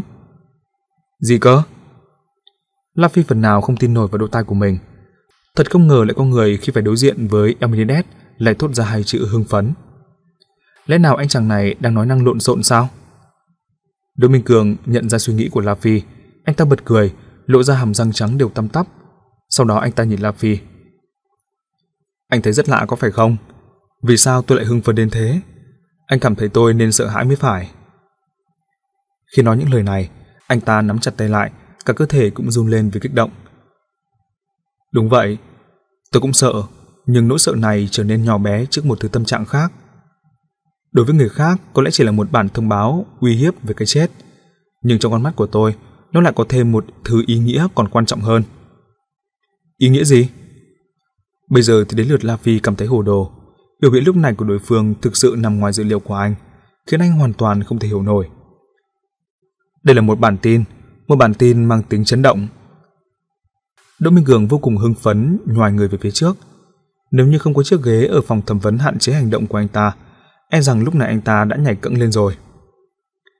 Và tôi, một phóng viên thiên tài, bây giờ lại chính là nhân vật chính trong bản tin này. Đây là việc khiến người ta kích động vô ngần. Tôi sẽ viết ra được một bài báo vĩ đại, bài báo độc quyền. La Phi lạnh lùng quan sát biểu hiện của đối phương, trong lòng trào dâng tới cảm giác giờ khóc giờ cười. Cuối cùng anh đã hiểu rõ, đối với người thanh niên trước mặt đây, hình như không có gì quan trọng bằng giấc mộng phóng viên của anh ta. Vì một bài viết khiến mọi người quan tâm, anh ta không những mặc kệ cảm giác của người khác, thậm chí ngay cả tính mạng của mình cũng có thể chẳng để tâm đến. Hay là anh ta thực ra không hiểu rõ sự đáng sợ của tên sát thủ đó? Nghĩ đến đây, La Phi không kìm nổi lên tiếng hỏi. Anh có biết Elmenides đã giết chết bao nhiêu người rồi không? Người phụ nữ lái xe BMW kép, cô chủ quán bị nổ mìn, còn có cả hai học sinh làm nhục thầy giáo mấy hôm trước. Tôi chỉ biết gần đó thôi, nhưng chắc chắn là còn có những vụ án khác nữa nhỉ. Đỗ Minh Cường nhìn La Phi với ánh mắt chờ đợi. Anh ta hình như đã hiểu nhầm ý tứ trong câu nói của La Phi. Coi lần cảnh cáo này thành cơ hội được do thám tình hình vụ án. La Phi bất lực lắc đầu. Sau khi anh đưa ra những vụ án của Amenides, bầu không khí nói chuyện đã chuyển hướng. Bây giờ anh buộc phải hướng cục diện đi vào đúng quỹ đạo bình thường. Sau khi cân nhắc giấy lát, anh trả lời. Đúng vậy, còn có rất nhiều vụ án không tiết lộ cho mọi người biết, bao gồm cả cái chết của Đặng Hoa. Còn người mắt của Đỗ Minh Cường lại một lần nữa được phóng to lên với hưng phấn. Đặng Hoa? Ông ta cũng bị Elmenides giết chết à? Phía cảnh sát nói ở bản tin là ông ta đột nhiên bị nhồi máu cơ tim mà chết. La Phi cười ha một tiếng hỏi. Anh tin bản tin của cảnh sát không? Đương nhiên không tin. Đỗ Minh Cường cười nói. Bản tin của cảnh sát chưa bao giờ nói chân tướng sự thật với chúng tôi, cho nên xã hội này mới cần những người như tôi đây.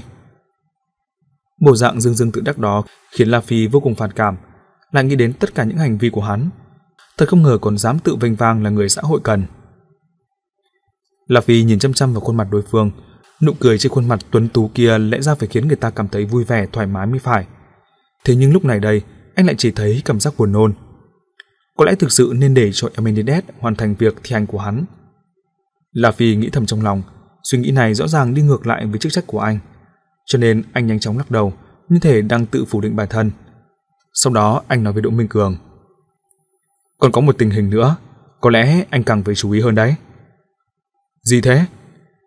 Đỗ Minh Cường truy hỏi đầy hào hứng. Trong con mắt anh ta, buổi thẩm vấn này hình như đã trở thành một buổi họp báo tuyệt vời. Thái độ của La Phi rất trịnh trọng. Những thứ mà Eminides gửi đi, đến thời điểm này vẫn chưa bị sơ sẩy lần nào. Ồ, chưa bao giờ bị sơ sẩy. Điều này sẽ trở thành một điểm sáng trong bài báo. Đỗ Minh Cường đảo tròn mắt từ lầm bẩm.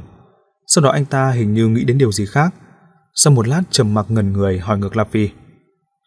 Nếu như tình trạng này tiếp diễn, vậy thì tôi cũng sắp sửa trở thành một người chết sao? La Phi gật đầu, đồng thời cũng thầm thở phào. Anh ta cuối cùng vẫn còn chút lý trí, cuối cùng cũng đã hiểu thêm được điểm then chốt của vấn đề. Đến con kiến còn ham sống, trên thế giới này có ai có thể hoàn toàn không lo nghĩ gì đến tính mạng của mình chứ? Huống hồ lại là kẻ như Đỗ Minh Cường, về bản chất hắn là một kẻ vô cùng ích kỷ. Chỉ có điểm khác biệt chính là hắn có sự theo đuổi gần như đến độ điên cuồng đối với sự việc nào đó. Cựu điên cuồng này trong thời gian ngắn khiến đại não của hắn mất đi khả năng tư duy bình thường. Nhưng đối mặt với sự thực đáng sợ, hắn cuối cùng cũng đã tỉnh táo ra. La Phi vừa nghiền ngẫm thăm dò, vừa lạnh lùng quan sát Đỗ Minh Cường, dùng biểu hiện của đối phương để chứng thực sự phân tích của mình. Đúng vậy, nét mặt hưng phấn lúc đầu đã đông cứng lại trên khuôn mặt của Đỗ Minh Cường. Lông mày của anh ta khẽ trao lại, sau đó anh ta lại một lần nữa mở tờ giấy viết thư ra, giơ lên trước mắt mình. Cái ngày này là... Ngày mấy tháng 11? Anh ta chợt ngẩng đầu hỏi La Phi, bởi vì trên tờ giấy thông báo tử vong này, vị trí ghi rõ ngày mấy vừa vặn xuất hiện một vết bẩn, cho nên con số đã không thể nhìn ra được là ngày nào. La Phi hỏi vặn lại anh ta. Vết bẩn ở đây vì sao mà có? Chắc là do tôi làm bẩn. Đỗ Minh Cường nhún vai. Những loại thư này tôi chẳng bao giờ xem.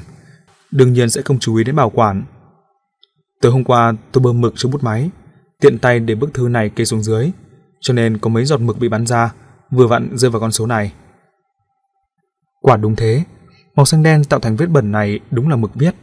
Bởi vì loại giấy viết thư này vốn khá mỏng, cho nên mực hoàn toàn có thể thấm vào tờ giấy, hoàn toàn che lấp con số ghi ngày thực thi cụ thể. Khi chúng tôi tìm thấy bức thư này, thì đã ở hiện trạng này rồi.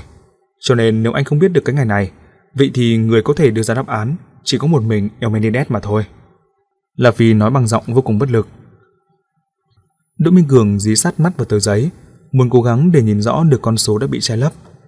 Nhưng hành động của anh ta hoàn toàn vô ích, bởi vì bản thông báo tử vong của Elmenides cũng dùng bút mực xanh đen viết nên.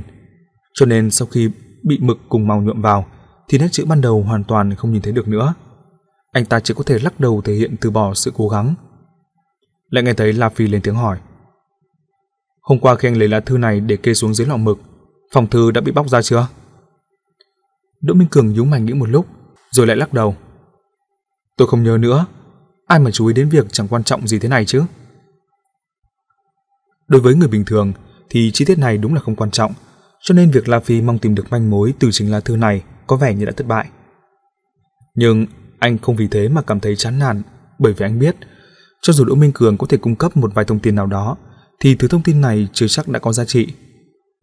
Về phương diện này, Elmenides đã là một cao thủ tuyệt đối. Nếu như ngay cả quá trình gửi mà đã bị đương sự nhận ra sơ hở, vậy thì hắn vốn không có đủ tư cách để trở thành sát thủ khiến cảnh sát phải đau đầu như vậy. Đỗ Minh Cường nhét tờ giấy lại vào trong phong bì thư, đưa trả lại cho La Phi, đồng thời anh ta cũng nói với giọng tự chào. Xem ra là tình hình của tôi còn bi đát hơn mấy người chịu hình phạt trước đây. Có phải vậy không? Họ ít ra cũng còn biết được cụ thể ngày sát thủ hành động, còn tôi thì sự chuẩn bị cơ bản nhất cũng không thể nào làm được. Đúng là như vậy. La Phi lạnh lùng liếc nhìn Đỗ Minh Cường một cái. Nhưng đem so với việc bị mất đi cái ngày đó, anh càng nên nghĩ xem, tại sao tên của mình lại xuất hiện trên đó. Đối diện câu hỏi thẳng thắn để trách móc của La Phi, Đỗ Minh Cường lại chỉ tuét miệng nói tình bơ. Tôi biết anh nghĩ thế nào về tôi. Anh tự cho rằng mình là người có đạo đức cao, cảm thấy khinh bỉ trước những hành động của tôi. Trong con mắt của anh, tôi thậm chí rất xứng đáng với tội danh ghi trong đây. Nhưng đây không phải là vấn đề then chốt. Điều quan trọng là tại sao tôi lại ngồi ở đây. Nguyên nhân rất đơn giản, pháp luật lại không hề trừng phạt tôi tội danh tương ứng như vậy. Đồng thời pháp luật cũng không cho phép một tên sát thủ tự ý dẫm đạp lên mạng sống của người khác. Và anh chính là người phục vụ pháp luật, cho nên anh cần phải bảo vệ tôi. Bất luận trong lòng anh căm ghét tôi đến mấy, đây cũng vẫn là nhiệm vụ anh bắt buộc phải hoàn thành. Tôi nói đúng chứ? Đúng vậy. La Phi cũng chỉ có thể gật đầu thừa nhận. Sự phán đoán tình hình cục diện đúng là rất chuẩn xác đấy. Tôi đã nói rồi, tôi là một thiên tài, bất luận là thăm dò bí mật đời tư hay là phân tích hoạt động tâm lý của người khác, đây đều là ngón nghề của tôi. Đỗ Minh Cường dướn mày, càng nói càng đắc ý. Anh ta thậm chí còn lấy mình ra để so sánh với La Phi. Nếu như tôi có được cơ hội giống như anh, có lẽ tôi cũng có thể trở thành một người đội trưởng đội cảnh sát hình sự đấy. Chỉ đáng tiếc là tôi có một quỹ đạo nhân sinh khác, định sẵn tôi chỉ có thể trở thành một người phóng viên xuất chúng. Các anh không hiểu tôi, tôi chẳng buồn để tâm. Thiên tài đều không được mọi người thấu hiểu. Sau mấy hồi giao đấu, La Phi hình như đã quen với phong cách tự sướng của tên này. Và việc hắn tự sướng này cũng không phải là không có chút cơ sở gì. Thực tế là đoạn phỏng vấn của hắn đã ép Ngô Dần Ngọ đến độ suy sụp. Đứng từ góc độ tấn công tâm lý thì chính là một ví dụ kinh điển. Nhưng cho dù là thiên tài thì sao? Đặng Hoa có được coi là một thiên tài không?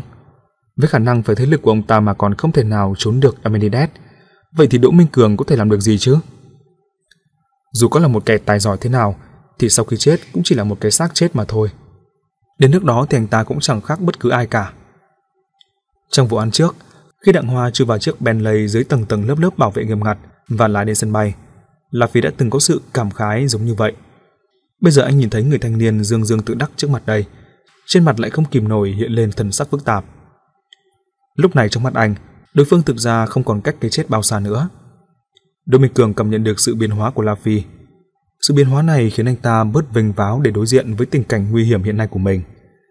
Anh ta cười với La Phi thể hiện hối lỗi, sau đó chủ động nói: "Được rồi, chúng ta không nói đến những điều vô ích này nữa. Bây giờ anh có thể nói cho tôi biết, phía cảnh sát có dự tính gì đối với lời báo trước tử vong của Eminides lần này?" La Phi trả lời nghiêm túc: "Chúng tôi sẽ bảo vệ anh." "Bảo vệ tôi?" "Đó là đương nhiên rồi." Điều quan tâm là bảo vệ như thế nào?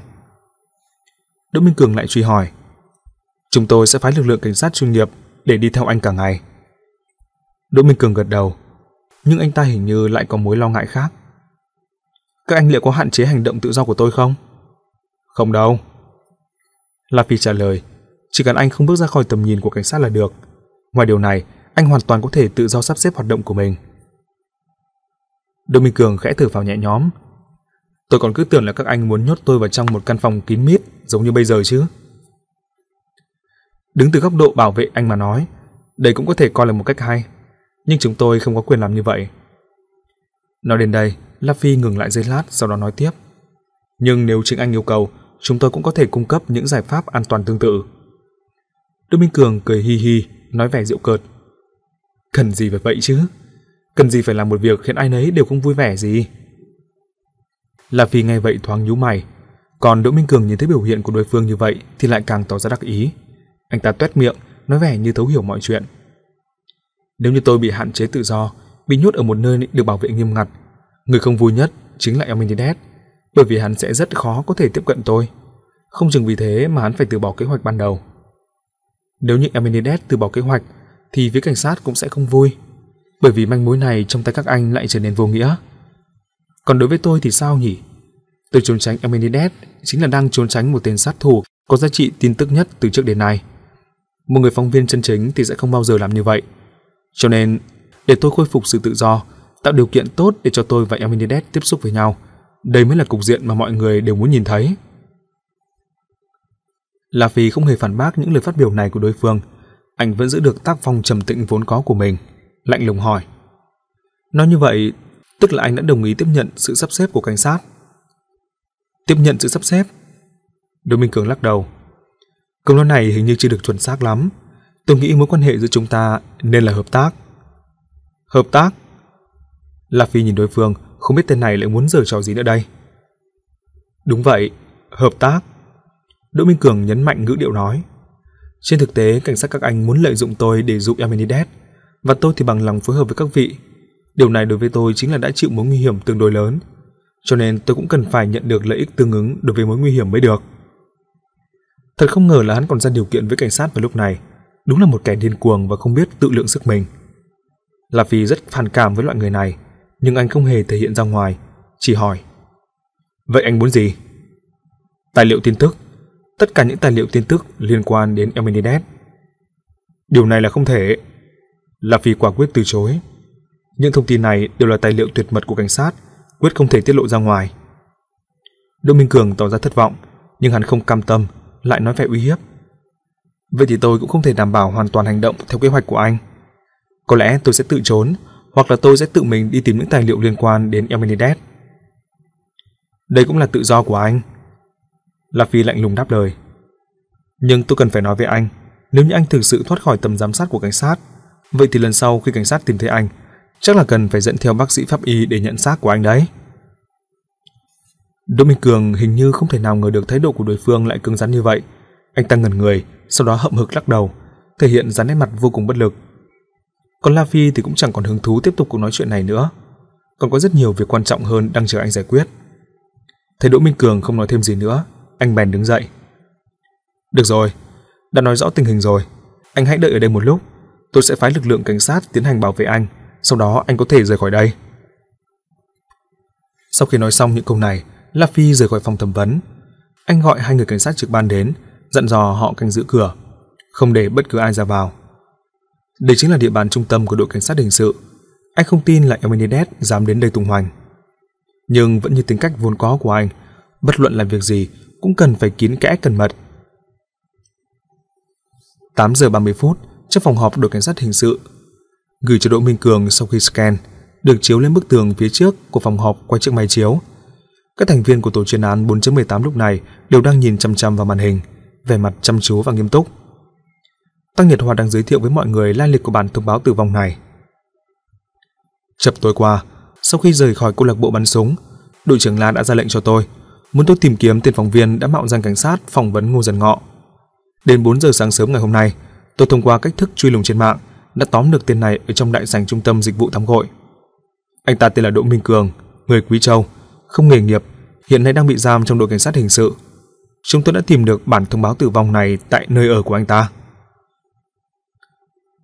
Bởi vì bài phỏng vấn của tên này đã khiến Ngô Dần Ngọ tự sát, cho nên đã làm kích động Yamenides mới nhận được cái này thì phải. Sau khi nghe xong đoạn giới thiệu, Doãn Kiếm phân tích. Rõ ràng là như vậy.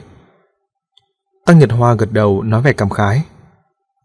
Đội trưởng La suy xét vấn đề, đúng là chu toàn hơn chúng ta, tư duy cũng chuyển động rất nhanh. Hôm qua anh ấy muốn tôi dốc sức tìm ra tên phóng viên đó. Tôi còn không hiểu dụng ý. Cho đến khi lục soát ra cái này thì mới bừng hiểu ra đấy. Vậy sao? Nhưng tôi lại cảm thấy anh chưa hoàn toàn hiểu ra. Một giọng nữ dịu dàng tiếp lời Tăng Nhật Hoa. Người lên tiếng chính là Mộ Kiếm Vân. Cô khẽ quay sang nhìn Tăng Nhật Hoa vẻ vừa như cười, vừa như không cười. Tăng Nhật Hoa vừa gãi đầu vừa chớp mắt, lộ ra vẻ mặt không hiểu. Mộ Kiếm Vân hỏi cậu. Cậu có thử nghĩ xem Eminides sao lại nhanh chóng biết được sự việc Ngô Dần Ngọ sau khi bị phỏng vấn đã tự sát? Chắc là xem được từ trên mạng. Tăng Nhật Hoa suy đoán. Mộ Kiếm Vân lập tức lắc đầu. Hiện giờ mối quan tâm hàng đầu của Eminides chính là chân tường cái chết của bố đẻ hắn. Vốn không giống như cảnh sát tiếp tục quan tâm đến động thái của Ngô Dần Ngọ. Hắn biết được việc này là vì chiều hôm qua, qua mạng internet, đội trưởng Lan đã bật cho hắn nghe ghi âm của bài phỏng vấn. Đoạn ghi âm đó khiến cho Eminides cảm thấy hành động lần đầu tiên của mình đã mất đi ý nghĩa ban đầu, cho nên hắn vô cùng tức giận. Vậy sao? Đội trưởng La đã bật đoạn ghi âm đó cho hắn nghe à? Tăng Nhật Hoa gật đầu tỏ vẻ hiểu ý. Hôm qua lúc La Phi và Eminides nói chuyện trên mạng, cũng đang chạy đồn đáo khắp tỉnh thành để truy tìm tung tích của Eminides, do đó không hề hay biết việc La Phi bật đoạn ghi âm phỏng vấn. Bây giờ sau khi được Mộ Kiếm Vân nói rõ, cũng nhanh chóng hiểu ra vấn đề, nói về cảm thán. Thì ra là Eminides nhắm vào Đỗ Minh Cường, vốn dĩ là do đội trưởng La dày công giàn dựng. Vừa nói, cậu còn vừa nhìn La Phi bằng ánh mắt do hỏi chờ chứng thực. Và La Phi cũng thấy không cần thiết phải phủ nhận, khẽ gật đầu nói. Làm việc gì cũng phải luôn có nhiều sự chuẩn bị thì mới được. Hôm qua chúng ta đã lập ra phương án, muốn dùng đội viên đội cảnh sát đặc nhiệm làm mồi nhử Eminides. Nhưng trong lúc tôi nói chuyện qua mạng với Eminides, đã phát hiện ra trong tai nghe của hắn có lắp thiết bị phát hiện nói dối. Cho nên tôi đã dự cảm được lần bố trí mồi nhử này rất có thể sẽ thất bại. Là một trong những phương án ứng biến, tôi đã bật cho Eminides nghe ghi âm của phỏng vấn đó. Hơn nữa còn cố ý khích động để đối phương nổi giận. Như vậy thì mặc dù chúng ta đã mất đi một mồi nhử, nhưng lại có thể có được một mồi nhử mới bù vào. Tăng Nhật Hoa cười hà một tiếng, nghĩ đến việc chiều hôm qua mình hội báo với La Phi về buổi phỏng vấn mạo danh đó trên đường đi đến quán mạng. Tiếp đến La Phi bèn giữ lại máy MB3. Lẽ nào khi đó anh ta đã nghĩ đến việc dùng đoạn ghi âm để chọc giận Elmenides? Nếu như đúng là như vậy, thì tư duy của con người này không chỉ chú đáo cẩn mật, hơn nữa độ quyết đoán cũng đủ để người khác thán phục. Tình hình cơ bản chính là như vậy. La Phi hướng tư duy của mọi người quay trở lại chính vụ án. Đối với tình hình mới xảy ra, mọi người có suy nghĩ gì? Cái ngày đó là chuyện gì vậy? Tăng Nhật Hoa đưa ra câu hỏi cậu băn khoăn. Mộ Kim Vân và mọi người cũng gật đầu. Rõ ràng đây chính là vấn đề mà mọi người rất quan tâm. Cái này được kẹp ở trong phong bì gửi bằng đối soát tài khoản của ngân hàng và Đỗ Minh Cường tối qua đã làm nhỏ mực vào phong bì đó, cho nên đã gây nên phần nội dung không thể nào nhận diện được này. La Phi giải thích, qua ngữ khí của anh có thể nhận ra sự tiếc nuối. Mọi người cũng đều đã nhìn thấy rồi đấy. Giọt mực này vừa vặn che lấp thời gian cụ thể thi hành án tử hình. Đối với thời gian này, chúng ta chỉ có thể biết là tháng 11. Hôm nay mới là ngày mùng 1 tháng 11.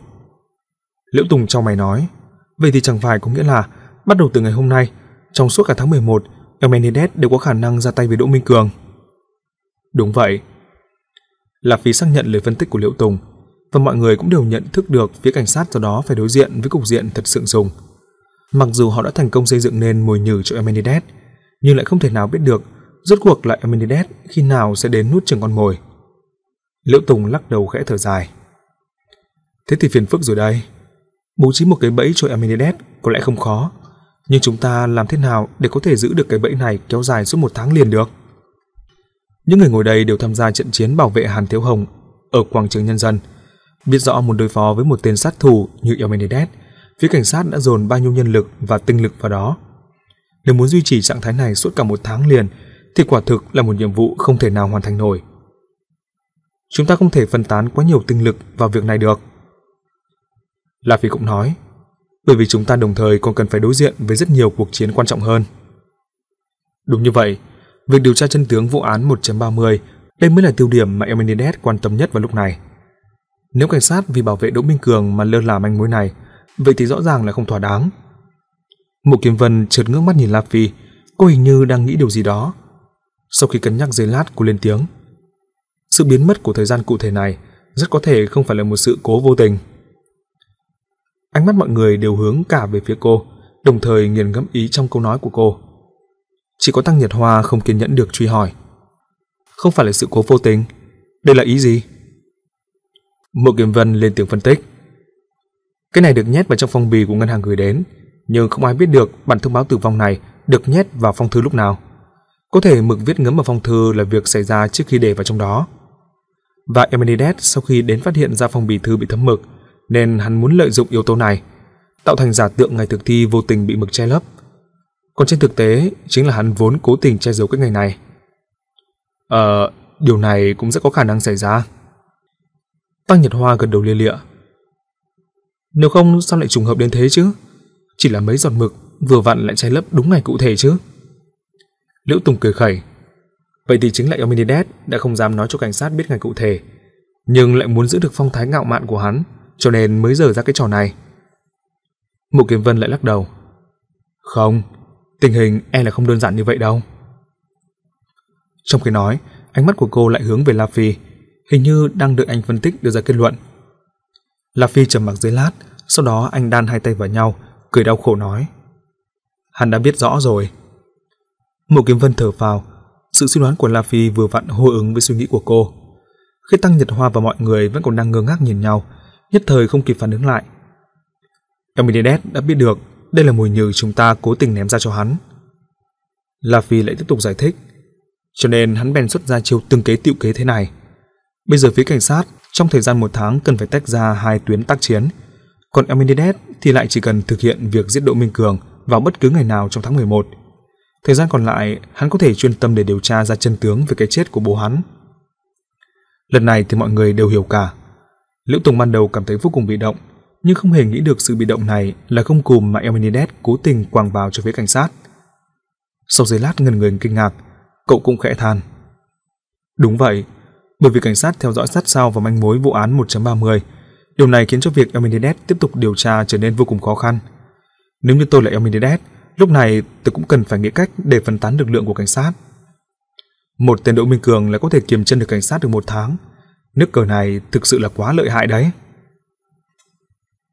Đúng như suy nghĩ của Liễu Tùng, giữa La Phi và Eminides giống như là hai cao thủ đang đánh cờ. Cuộc giao đấu chính diện của hai người mặc dù còn chưa hoàn toàn triển khai, nhưng qua qua lại lại, bố trí cục diện đã vô cùng căng thẳng. Vậy chúng ta giờ phải làm như thế nào đây? Doãn Kiếm nhìn La Phi hỏi. Với vai trò là trợ lý của La Phi, cậu phụ trách việc ghi chép nội dung cuộc họp, và đây là lúc cần phải ghi lại kế hoạch tiếp theo. La Phi đã có dự tính từ lâu, anh khẽ háng giọng, sau đó nhìn mọi người nói. Bất luận thế nào, chúng ta cũng không thể nào đi theo tiết tấu mà đối thủ đã thiết kế. Cho nên phương hướng mà chúng ta đã định ra từ trước không thể vì sự xuất hiện của Đỗ Minh Cường mà thay đổi được. Việc theo dõi sát sao manh mối vụ án 1.30 vẫn là trọng điểm công việc của chúng ta. Bây giờ xem ra, người biết được chân tướng sự việc về cái chết của Văn Hồng Minh năm đó chỉ có hai người là Đinh Khoa và Trần Thiên Tiều thôi. Chúng ta bắt buộc phải tìm thấy họ trước Elmenides. Cô giám hộ, tôi và cô phụ trách tìm kiếm tung tích của Đinh Khoa. Tăng Nhật Hoa, cậu và dọn kiếm phụ trách tìm kiếm tung tích của Trần Thiên Tiều. La Phi bố trí nhiệm vụ quan trọng nhất như vậy, rõ ràng là đã suy nghĩ cẩn thận. Đình Khoa trước khi ở ẩn là nhân vật quan trọng của giới cảnh sát, cho nên muốn tìm kiếm tung tích của ông e rằng phải huy động lực lượng cảnh sát ở cấp cao. Và trong tổ chuyên án, người có thuận lợi trong việc giao lưu với cấp trên của cảnh sát đương nhiên chính là La Phi và Mộ Kim Vân, là giảng sư của trường đại học cảnh sát rồi. Mặt khác, Trần Thiên Tiều đã trốn nợ lần trốn nhiều năm, muốn tìm ra được tung tích của ông ta thì cần phải huy động nhiều sức người từ xã hội. Sau khi có được lượng thông tin lớn thì tiến hành lựa chọn tỉ mỉ. Muốn hoàn thành nhiệm vụ này, Doan Kiếm và Tăng Nhật Hoa có thể trở thành một cặp cộng sự tốt nhất. Khả năng khống chế lượng thông tin của Tăng Nhật Hoa thì khỏi cần nói tới nữa. Còn Doãn Kiếm với vai trò là trợ lý của đội trưởng đội cảnh sát hình sự tỉnh thành, không chỉ nắm vững được tài nguyên tay mắt đủ các tầng lớp trong xã hội ở thành phố, mà còn rất thân quen với các anh em cảnh sát các ban ngành trong toàn thành phố. Tai mắt và mạng lưới của hai người này sau khi tung ra thực sự giống như là một tấm lưới dày mắt. Cho dù là có mò kim đáy biển cũng có thể mò lên được. Nhưng sự bố trí này của La Phi lại để sót Liễu Tùng. Anh chàng đội cảnh sát đặc nhiệm này đang nhìn La Phi đầy mong đợi, trên mặt tỏ ra niềm mong mỏi được tham chiến. Liễu Tùng La Phi cuối cùng cũng nhắc đến tên cậu. Nhiệm vụ trước mặt của cậu chính là bảo vệ Đỗ Minh Cường. Liễu Tùng khẽ xoa mũi, sắc mặt hơi khó hiểu. Đội trưởng La, vừa rồi anh đã nói cái này chỉ là quỷ kế mà Eminides bắn phát súng chỉ thiên, sao vẫn cần tôi đi? Lạc Vi hiểu được cảm giác của liệu Tùng. Trận chiến chính không ở phía Đỗ Minh Cường, nên bị phái đi bảo vệ Đỗ Minh Cường thì ít nhiều cũng có cảm giác không được trọng dụng. Ánh mắt của anh dừng lại trên khuôn mặt cậu chàng nghiêm giọng nói: "Cậu không được xem nhẹ nhiệm vụ của mình. Bản thông báo tử vong của Eminides chưa bao giờ bỏ lỡ, cho nên hắn nhất định sẽ ra tay với Đỗ Minh Cường trong tháng này. Hắn muốn dùng Đỗ Minh Cường để phân tán tinh lực của cảnh sát. Ý tứ này đã quá rõ rồi. Mà việc chúng ta muốn giải hóa âm mưu của hắn thì điều then chốt lại thuộc về cậu. Nếu như cậu có thể độc lập hoàn thành được nhiệm vụ bảo vệ Đỗ Minh Cường, vậy thì chúng tôi có thể hoàn toàn dốc sức vào chiến trường chính, không bị đối thủ kiềm chân. Đồng thời khi Amenides tiến hành việc giết chóc, cậu có thể sẽ phải đơn thương độc mã chiến đấu với hắn. Tình hình lúc đó không những khó khăn mà còn vô cùng nguy hiểm. Nghe là Phi nói vậy, Liễu Tùng hình như đã ngẫm ra được ý tứ, nhưng cậu vẫn có vẻ không yên tâm. Nếu như ở chiến trường chính xảy ra cuộc giao đấu trước thì phải làm sao? Lúc đó tôi vẫn còn đang bảo vệ Đỗ Minh Cường, như vậy chẳng phải vừa vặn đúng với tâm nguyện phân tán lực lượng chúng ta của Aminides sao? Việc này thì cậu không cần phải lo. La Phi cười nói, cuộc giao đấu của chiến trường chính sẽ không xảy ra sớm đâu. Chúng ta vẫn đang tìm kiếm tung tích của Đinh Khoa và Trần Thiên Tiều. Trước khi phát hiện ra manh mối, cho dù cậu có đi theo chúng tôi thì cũng không có đất dụng võ. Nhưng nếu một khi chúng tôi có được manh mối, tôi chắc chắn sẽ kịp thời gọi cậu trở về. Lực lượng cảnh sát đặc nhiệm của cậu là chủ lực không thể nào thiếu được trong cuộc giao đấu với Eminides. Câu trả lời này cuối cùng cũng đã khiến Liễu Tùng hài lòng. Cậu chàng gật đầu trầm ngâm, bắt đầu tỉ mỉ suy ngẫm về nhiệm vụ của mình. Giây lát sau cậu hỏi lại La Phi. Vậy tôi cần phải bảo vệ anh ta như thế nào đây? Cậu dẫn theo người của cậu, phân chia tiến hành giám sát Đỗ Minh Cường 24 trên 24 giờ. Bất luận là anh ta đi đến đâu, dù là đi vệ sinh hay đi ngủ, cũng không thể để anh ta rời khỏi tầm nhìn của các cậu. Tuân lệnh. Cậu chàng nhận lệnh, đồng thời cũng toét miệng, tự chào dịu cợt một câu. Nghe có vẻ là giống như bảo mẫu quá nhỉ. Thế nhưng lúc này có một người hình như có vẻ hơi nghi ngại. Đợi một chút. Một kiếm Vân nhìn La Phi nói chen vào. Ý anh là không hề tiến hành bất cứ sự hạn chế nào đối với hành vi của Đỗ Minh Cường sao? La Phi nhún vai hình như hơi bất lực. Đỗ Minh Cường không hề có bất cứ hành vi nào vi phạm để bị xử tội. Chúng ta không có quyền hạn chế tự do hành động của anh ta trong suốt khoảng thời gian một tháng. Nếu như vậy, chúng ta sao có thể đảm bảo được sự an toàn cho anh ta? Mục Kiếm Vân không kìm được, liên tục lắc đầu. Sau đó cô quay sang nhìn Liễu Tùng. Cảnh sát Liễu, không phải tôi nghi ngờ thực lực của anh, nhưng trong chiến dịch bảo vệ Hàn Tiếu Hồng trước đây, phía cảnh sát đã cử hơn 10 người cảnh sát, hai đội trưởng đội cảnh sát hình sự và cảnh sát đặc nhiệm đều đích thân ra trận, đều không thể giữ được tính mạng cho mục tiêu. Nếu như lần này còn không tiến hành hạn chế hành động của mục tiêu, chỉ dựa vào mấy vị cảnh sát đặc nhiệm cấp dưới của anh, thực sự có thể hoàn thành nhiệm vụ bảo vệ Đỗ Minh Cường được sao? Liễu Tùng cảm thấy hơi do dự, đồng thời cậu cũng lo lắng nếu Đỗ Minh Cường chạy nhảy khắp nơi thì có thể sẽ kéo mình cách xa chiến trường chính. Suy nghĩ đến việc này, cậu liền phụ họa theo lời nói của Mộ Kim Vân. Đội trưởng La, hay là hạn chế một chút, nếu không thì anh ta muốn đi du lịch đến đảo Hải Nam, lẽ nào tôi cũng phải đi theo sao? Ờ, vậy thì đối phó về vụ cái chết của Ngô Dần Ngọ, bảo anh ta cần phải sẵn sàng chờ đợi sự điều tra của cảnh sát, như vậy có thể ngăn cấm anh ta rời khỏi thành phố này. La Phi giơ tay ra chỉ về phía Doãn Kiếm. Cậu phụ trách việc này, hãy làm thật nhanh những thủ tục liên quan. Doãn Kiếm gật đầu nói, tuân lệnh. Ngô Dần Ngọ mặc dù là chết do tự sát, nhưng đội cảnh sát hình sự muốn tiến hành hạn chế đối với những người có liên quan để điều tra là việc cũng khá dễ giải quyết. Nhưng Mộ Kim Vân vẫn cảm thấy không ổn. Cho dù như vậy cũng không đủ. Cô lại nhìn La Phi một lần nữa. Tốt nhất là có thể giữ Đỗ Minh Cường lại ở trong đội cảnh sát hình sự, ít nhất thì cũng hạn chế anh ta ở một nơi đặc biệt nào đó, trong một tháng này không được ra ngoài. La Phi trầm mặc giây lát, lại nhấn mạnh lần nữa. Nhưng mà chúng ta không có thẩm quyền làm như vậy. Tại sao lại phải dùng quyền lực? Mộ Kiếm Vân lắc đầu vẻ khó hiểu. Lẽ nào bản thân Đỗ Minh Cường không biết được mình đang ở trong hoàn cảnh nguy hiểm sao? Anh ta cần chủ động phối hợp với sự sắp xếp của cảnh sát chứ? La Phi lộ ra nụ cười đau khổ. Đó là cách nghĩ của những người bình thường, nhưng tên Đỗ Minh Cường đó không phải là người bình thường. Cô có biết không? Hắn hận một nỗi không thể gặp ngay được Amenides để tự mình trải nghiệm, có thể viết được một bản tin chấn động, cho nên anh ta quyết không giống như cô nghĩ ngoan ngoãn ở yên một chỗ an toàn suốt cả một tháng không bước ra khỏi cửa. Là như vậy à?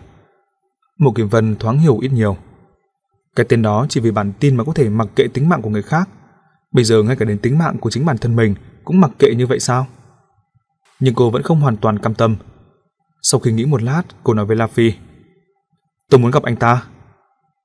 La Phi gật đầu. Có thể, lát nữa cô đi cùng với Liễu Tùng đến phòng tạm giam. Nếu như cô có thể thuyết phục được anh ta, vậy thì tôi có thể thay đổi kế hoạch tương ứng. Nhưng nếu cô không thuyết phục được anh ta, thì chúng ta chỉ có thể thả người. Cần phải biết rằng, trong tình hình không có lệnh bắt giữ, chúng ta nhiều nhất cũng chỉ có thể giam giữ 24 tiếng đồng hồ thôi. Được.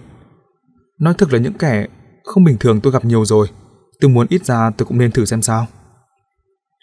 Mộ Kiếm Vân vừa nói vừa nhìn Liễu Tùng, mong muốn nhanh chóng đi ngay. Nhưng Liễu Tùng lại không vội, cậu cúi đầu, hình như đang nghĩ đến việc gì đó rất quan trọng. Giây lát sau, cậu ngẩng đầu lên, ánh mắt nhìn về phía Dọn Kiếm. Dọn Kiếm bị cậu ta nhìn chằm chằm cảm thấy không thoải mái, bèn cười gượng hỏi: "Sao thế?" "Tôi muốn biết tình hình Hàn Hạo thế nào rồi?" Liễu Tùng chợt đưa ra một câu hỏi khác, bởi vì Hùng Nguyên trực tiếp chết dưới bàn tay của Hàn Hạo, cho nên Liễu Tùng căm hận Hàn Hạo hơn hẳn những người khác. Hiện nay Hàn Hạo đã chạy trốn nhiều ngày rồi, và việc truy bắt anh ta chính là do Dọn Kiếm trực tiếp phụ trách. Vẫn luôn điều tra. Dọn Kiếm trả lời. Nhưng từ sau hôm truy đuổi ở tàu điện ngầm thì tôi không phát hiện được manh mối nào cả. Liễu Tùng lại truy hỏi tiếp. Khi Hàn Hạo chạy trốn trên người không có một xu, dựa vào mấy trăm tệ anh ta cướp được sau đó, thì anh ta có thể chạy được đi đâu? Tất cả những mối quan hệ, các tuyến đường ra khỏi thành phố đều đã giám sát cả chưa? Đều khống chế cả rồi. Tôi thậm chí còn thông qua tai mắt đã giả soát tất cả những nhà nghỉ phạm pháp trong toàn thành phố một lượt. Vậy anh ta còn có thể chạy được đi đâu? Lẽ nào bốc hơi được sao? Liễu Tùng cao giọng, đã không giống với câu hỏi bình thường mà có vẻ như dồn ép. doãn kiếm không biết nên trả lời ra sao, cậu ngồi cứng đơ trên ghế, sắc mặt có vẻ khó coi. Cậu đã từng là thuộc hạ đắc lực của Hàn Hạo, và việc Hàn Hạo trốn thoát cũng có liên quan tới việc cậu giám sát chưa chặt. Câu hỏi của Liễu Tùng lúc này rõ ràng là sự hoài nghi đối với công việc của cậu. Là vì không thể không giải vây cho trợ lý của mình. Cảnh sát Liễu, công việc truy bắt Hàn Hạo cũng là phạm vi chức trách của tôi. Nếu các cậu có câu hỏi gì có thể trực tiếp hỏi tôi. Hay là cậu có kiến nghị gì có tính khả thi? Anh nói khéo, chuyển mũi giáo mà Liễu Tùng nhằm vào Doãn Kiếm hướng về mình. Liễu Tùng nặng nề thở hắt ra, không nói gì nữa. Doãn Kiếm lại không muốn tiếp tục trầm mặc. Cậu đột nhiên giơ nắm tay phải lên, đập mạnh xuống bàn hội nghị. Tôi nhất định sẽ bắt được anh ta, chắc chắn. Câu nói dằn từng chữ một, mang theo sự kiên định như bị sỉ nhục. La Phi hướng ánh mắt về phía Doãn Kiếm. Anh nhìn thấy bên ngoài dáng vẻ nho nhã của cậu ta đang ngẩn chứa sức mạnh lớn lao hừng hực dâng trào. Thứ sức mạnh này cũng lan tỏa sang anh. Thế là anh cũng ép ra mấy chữ từ kẽ răng. Nhất định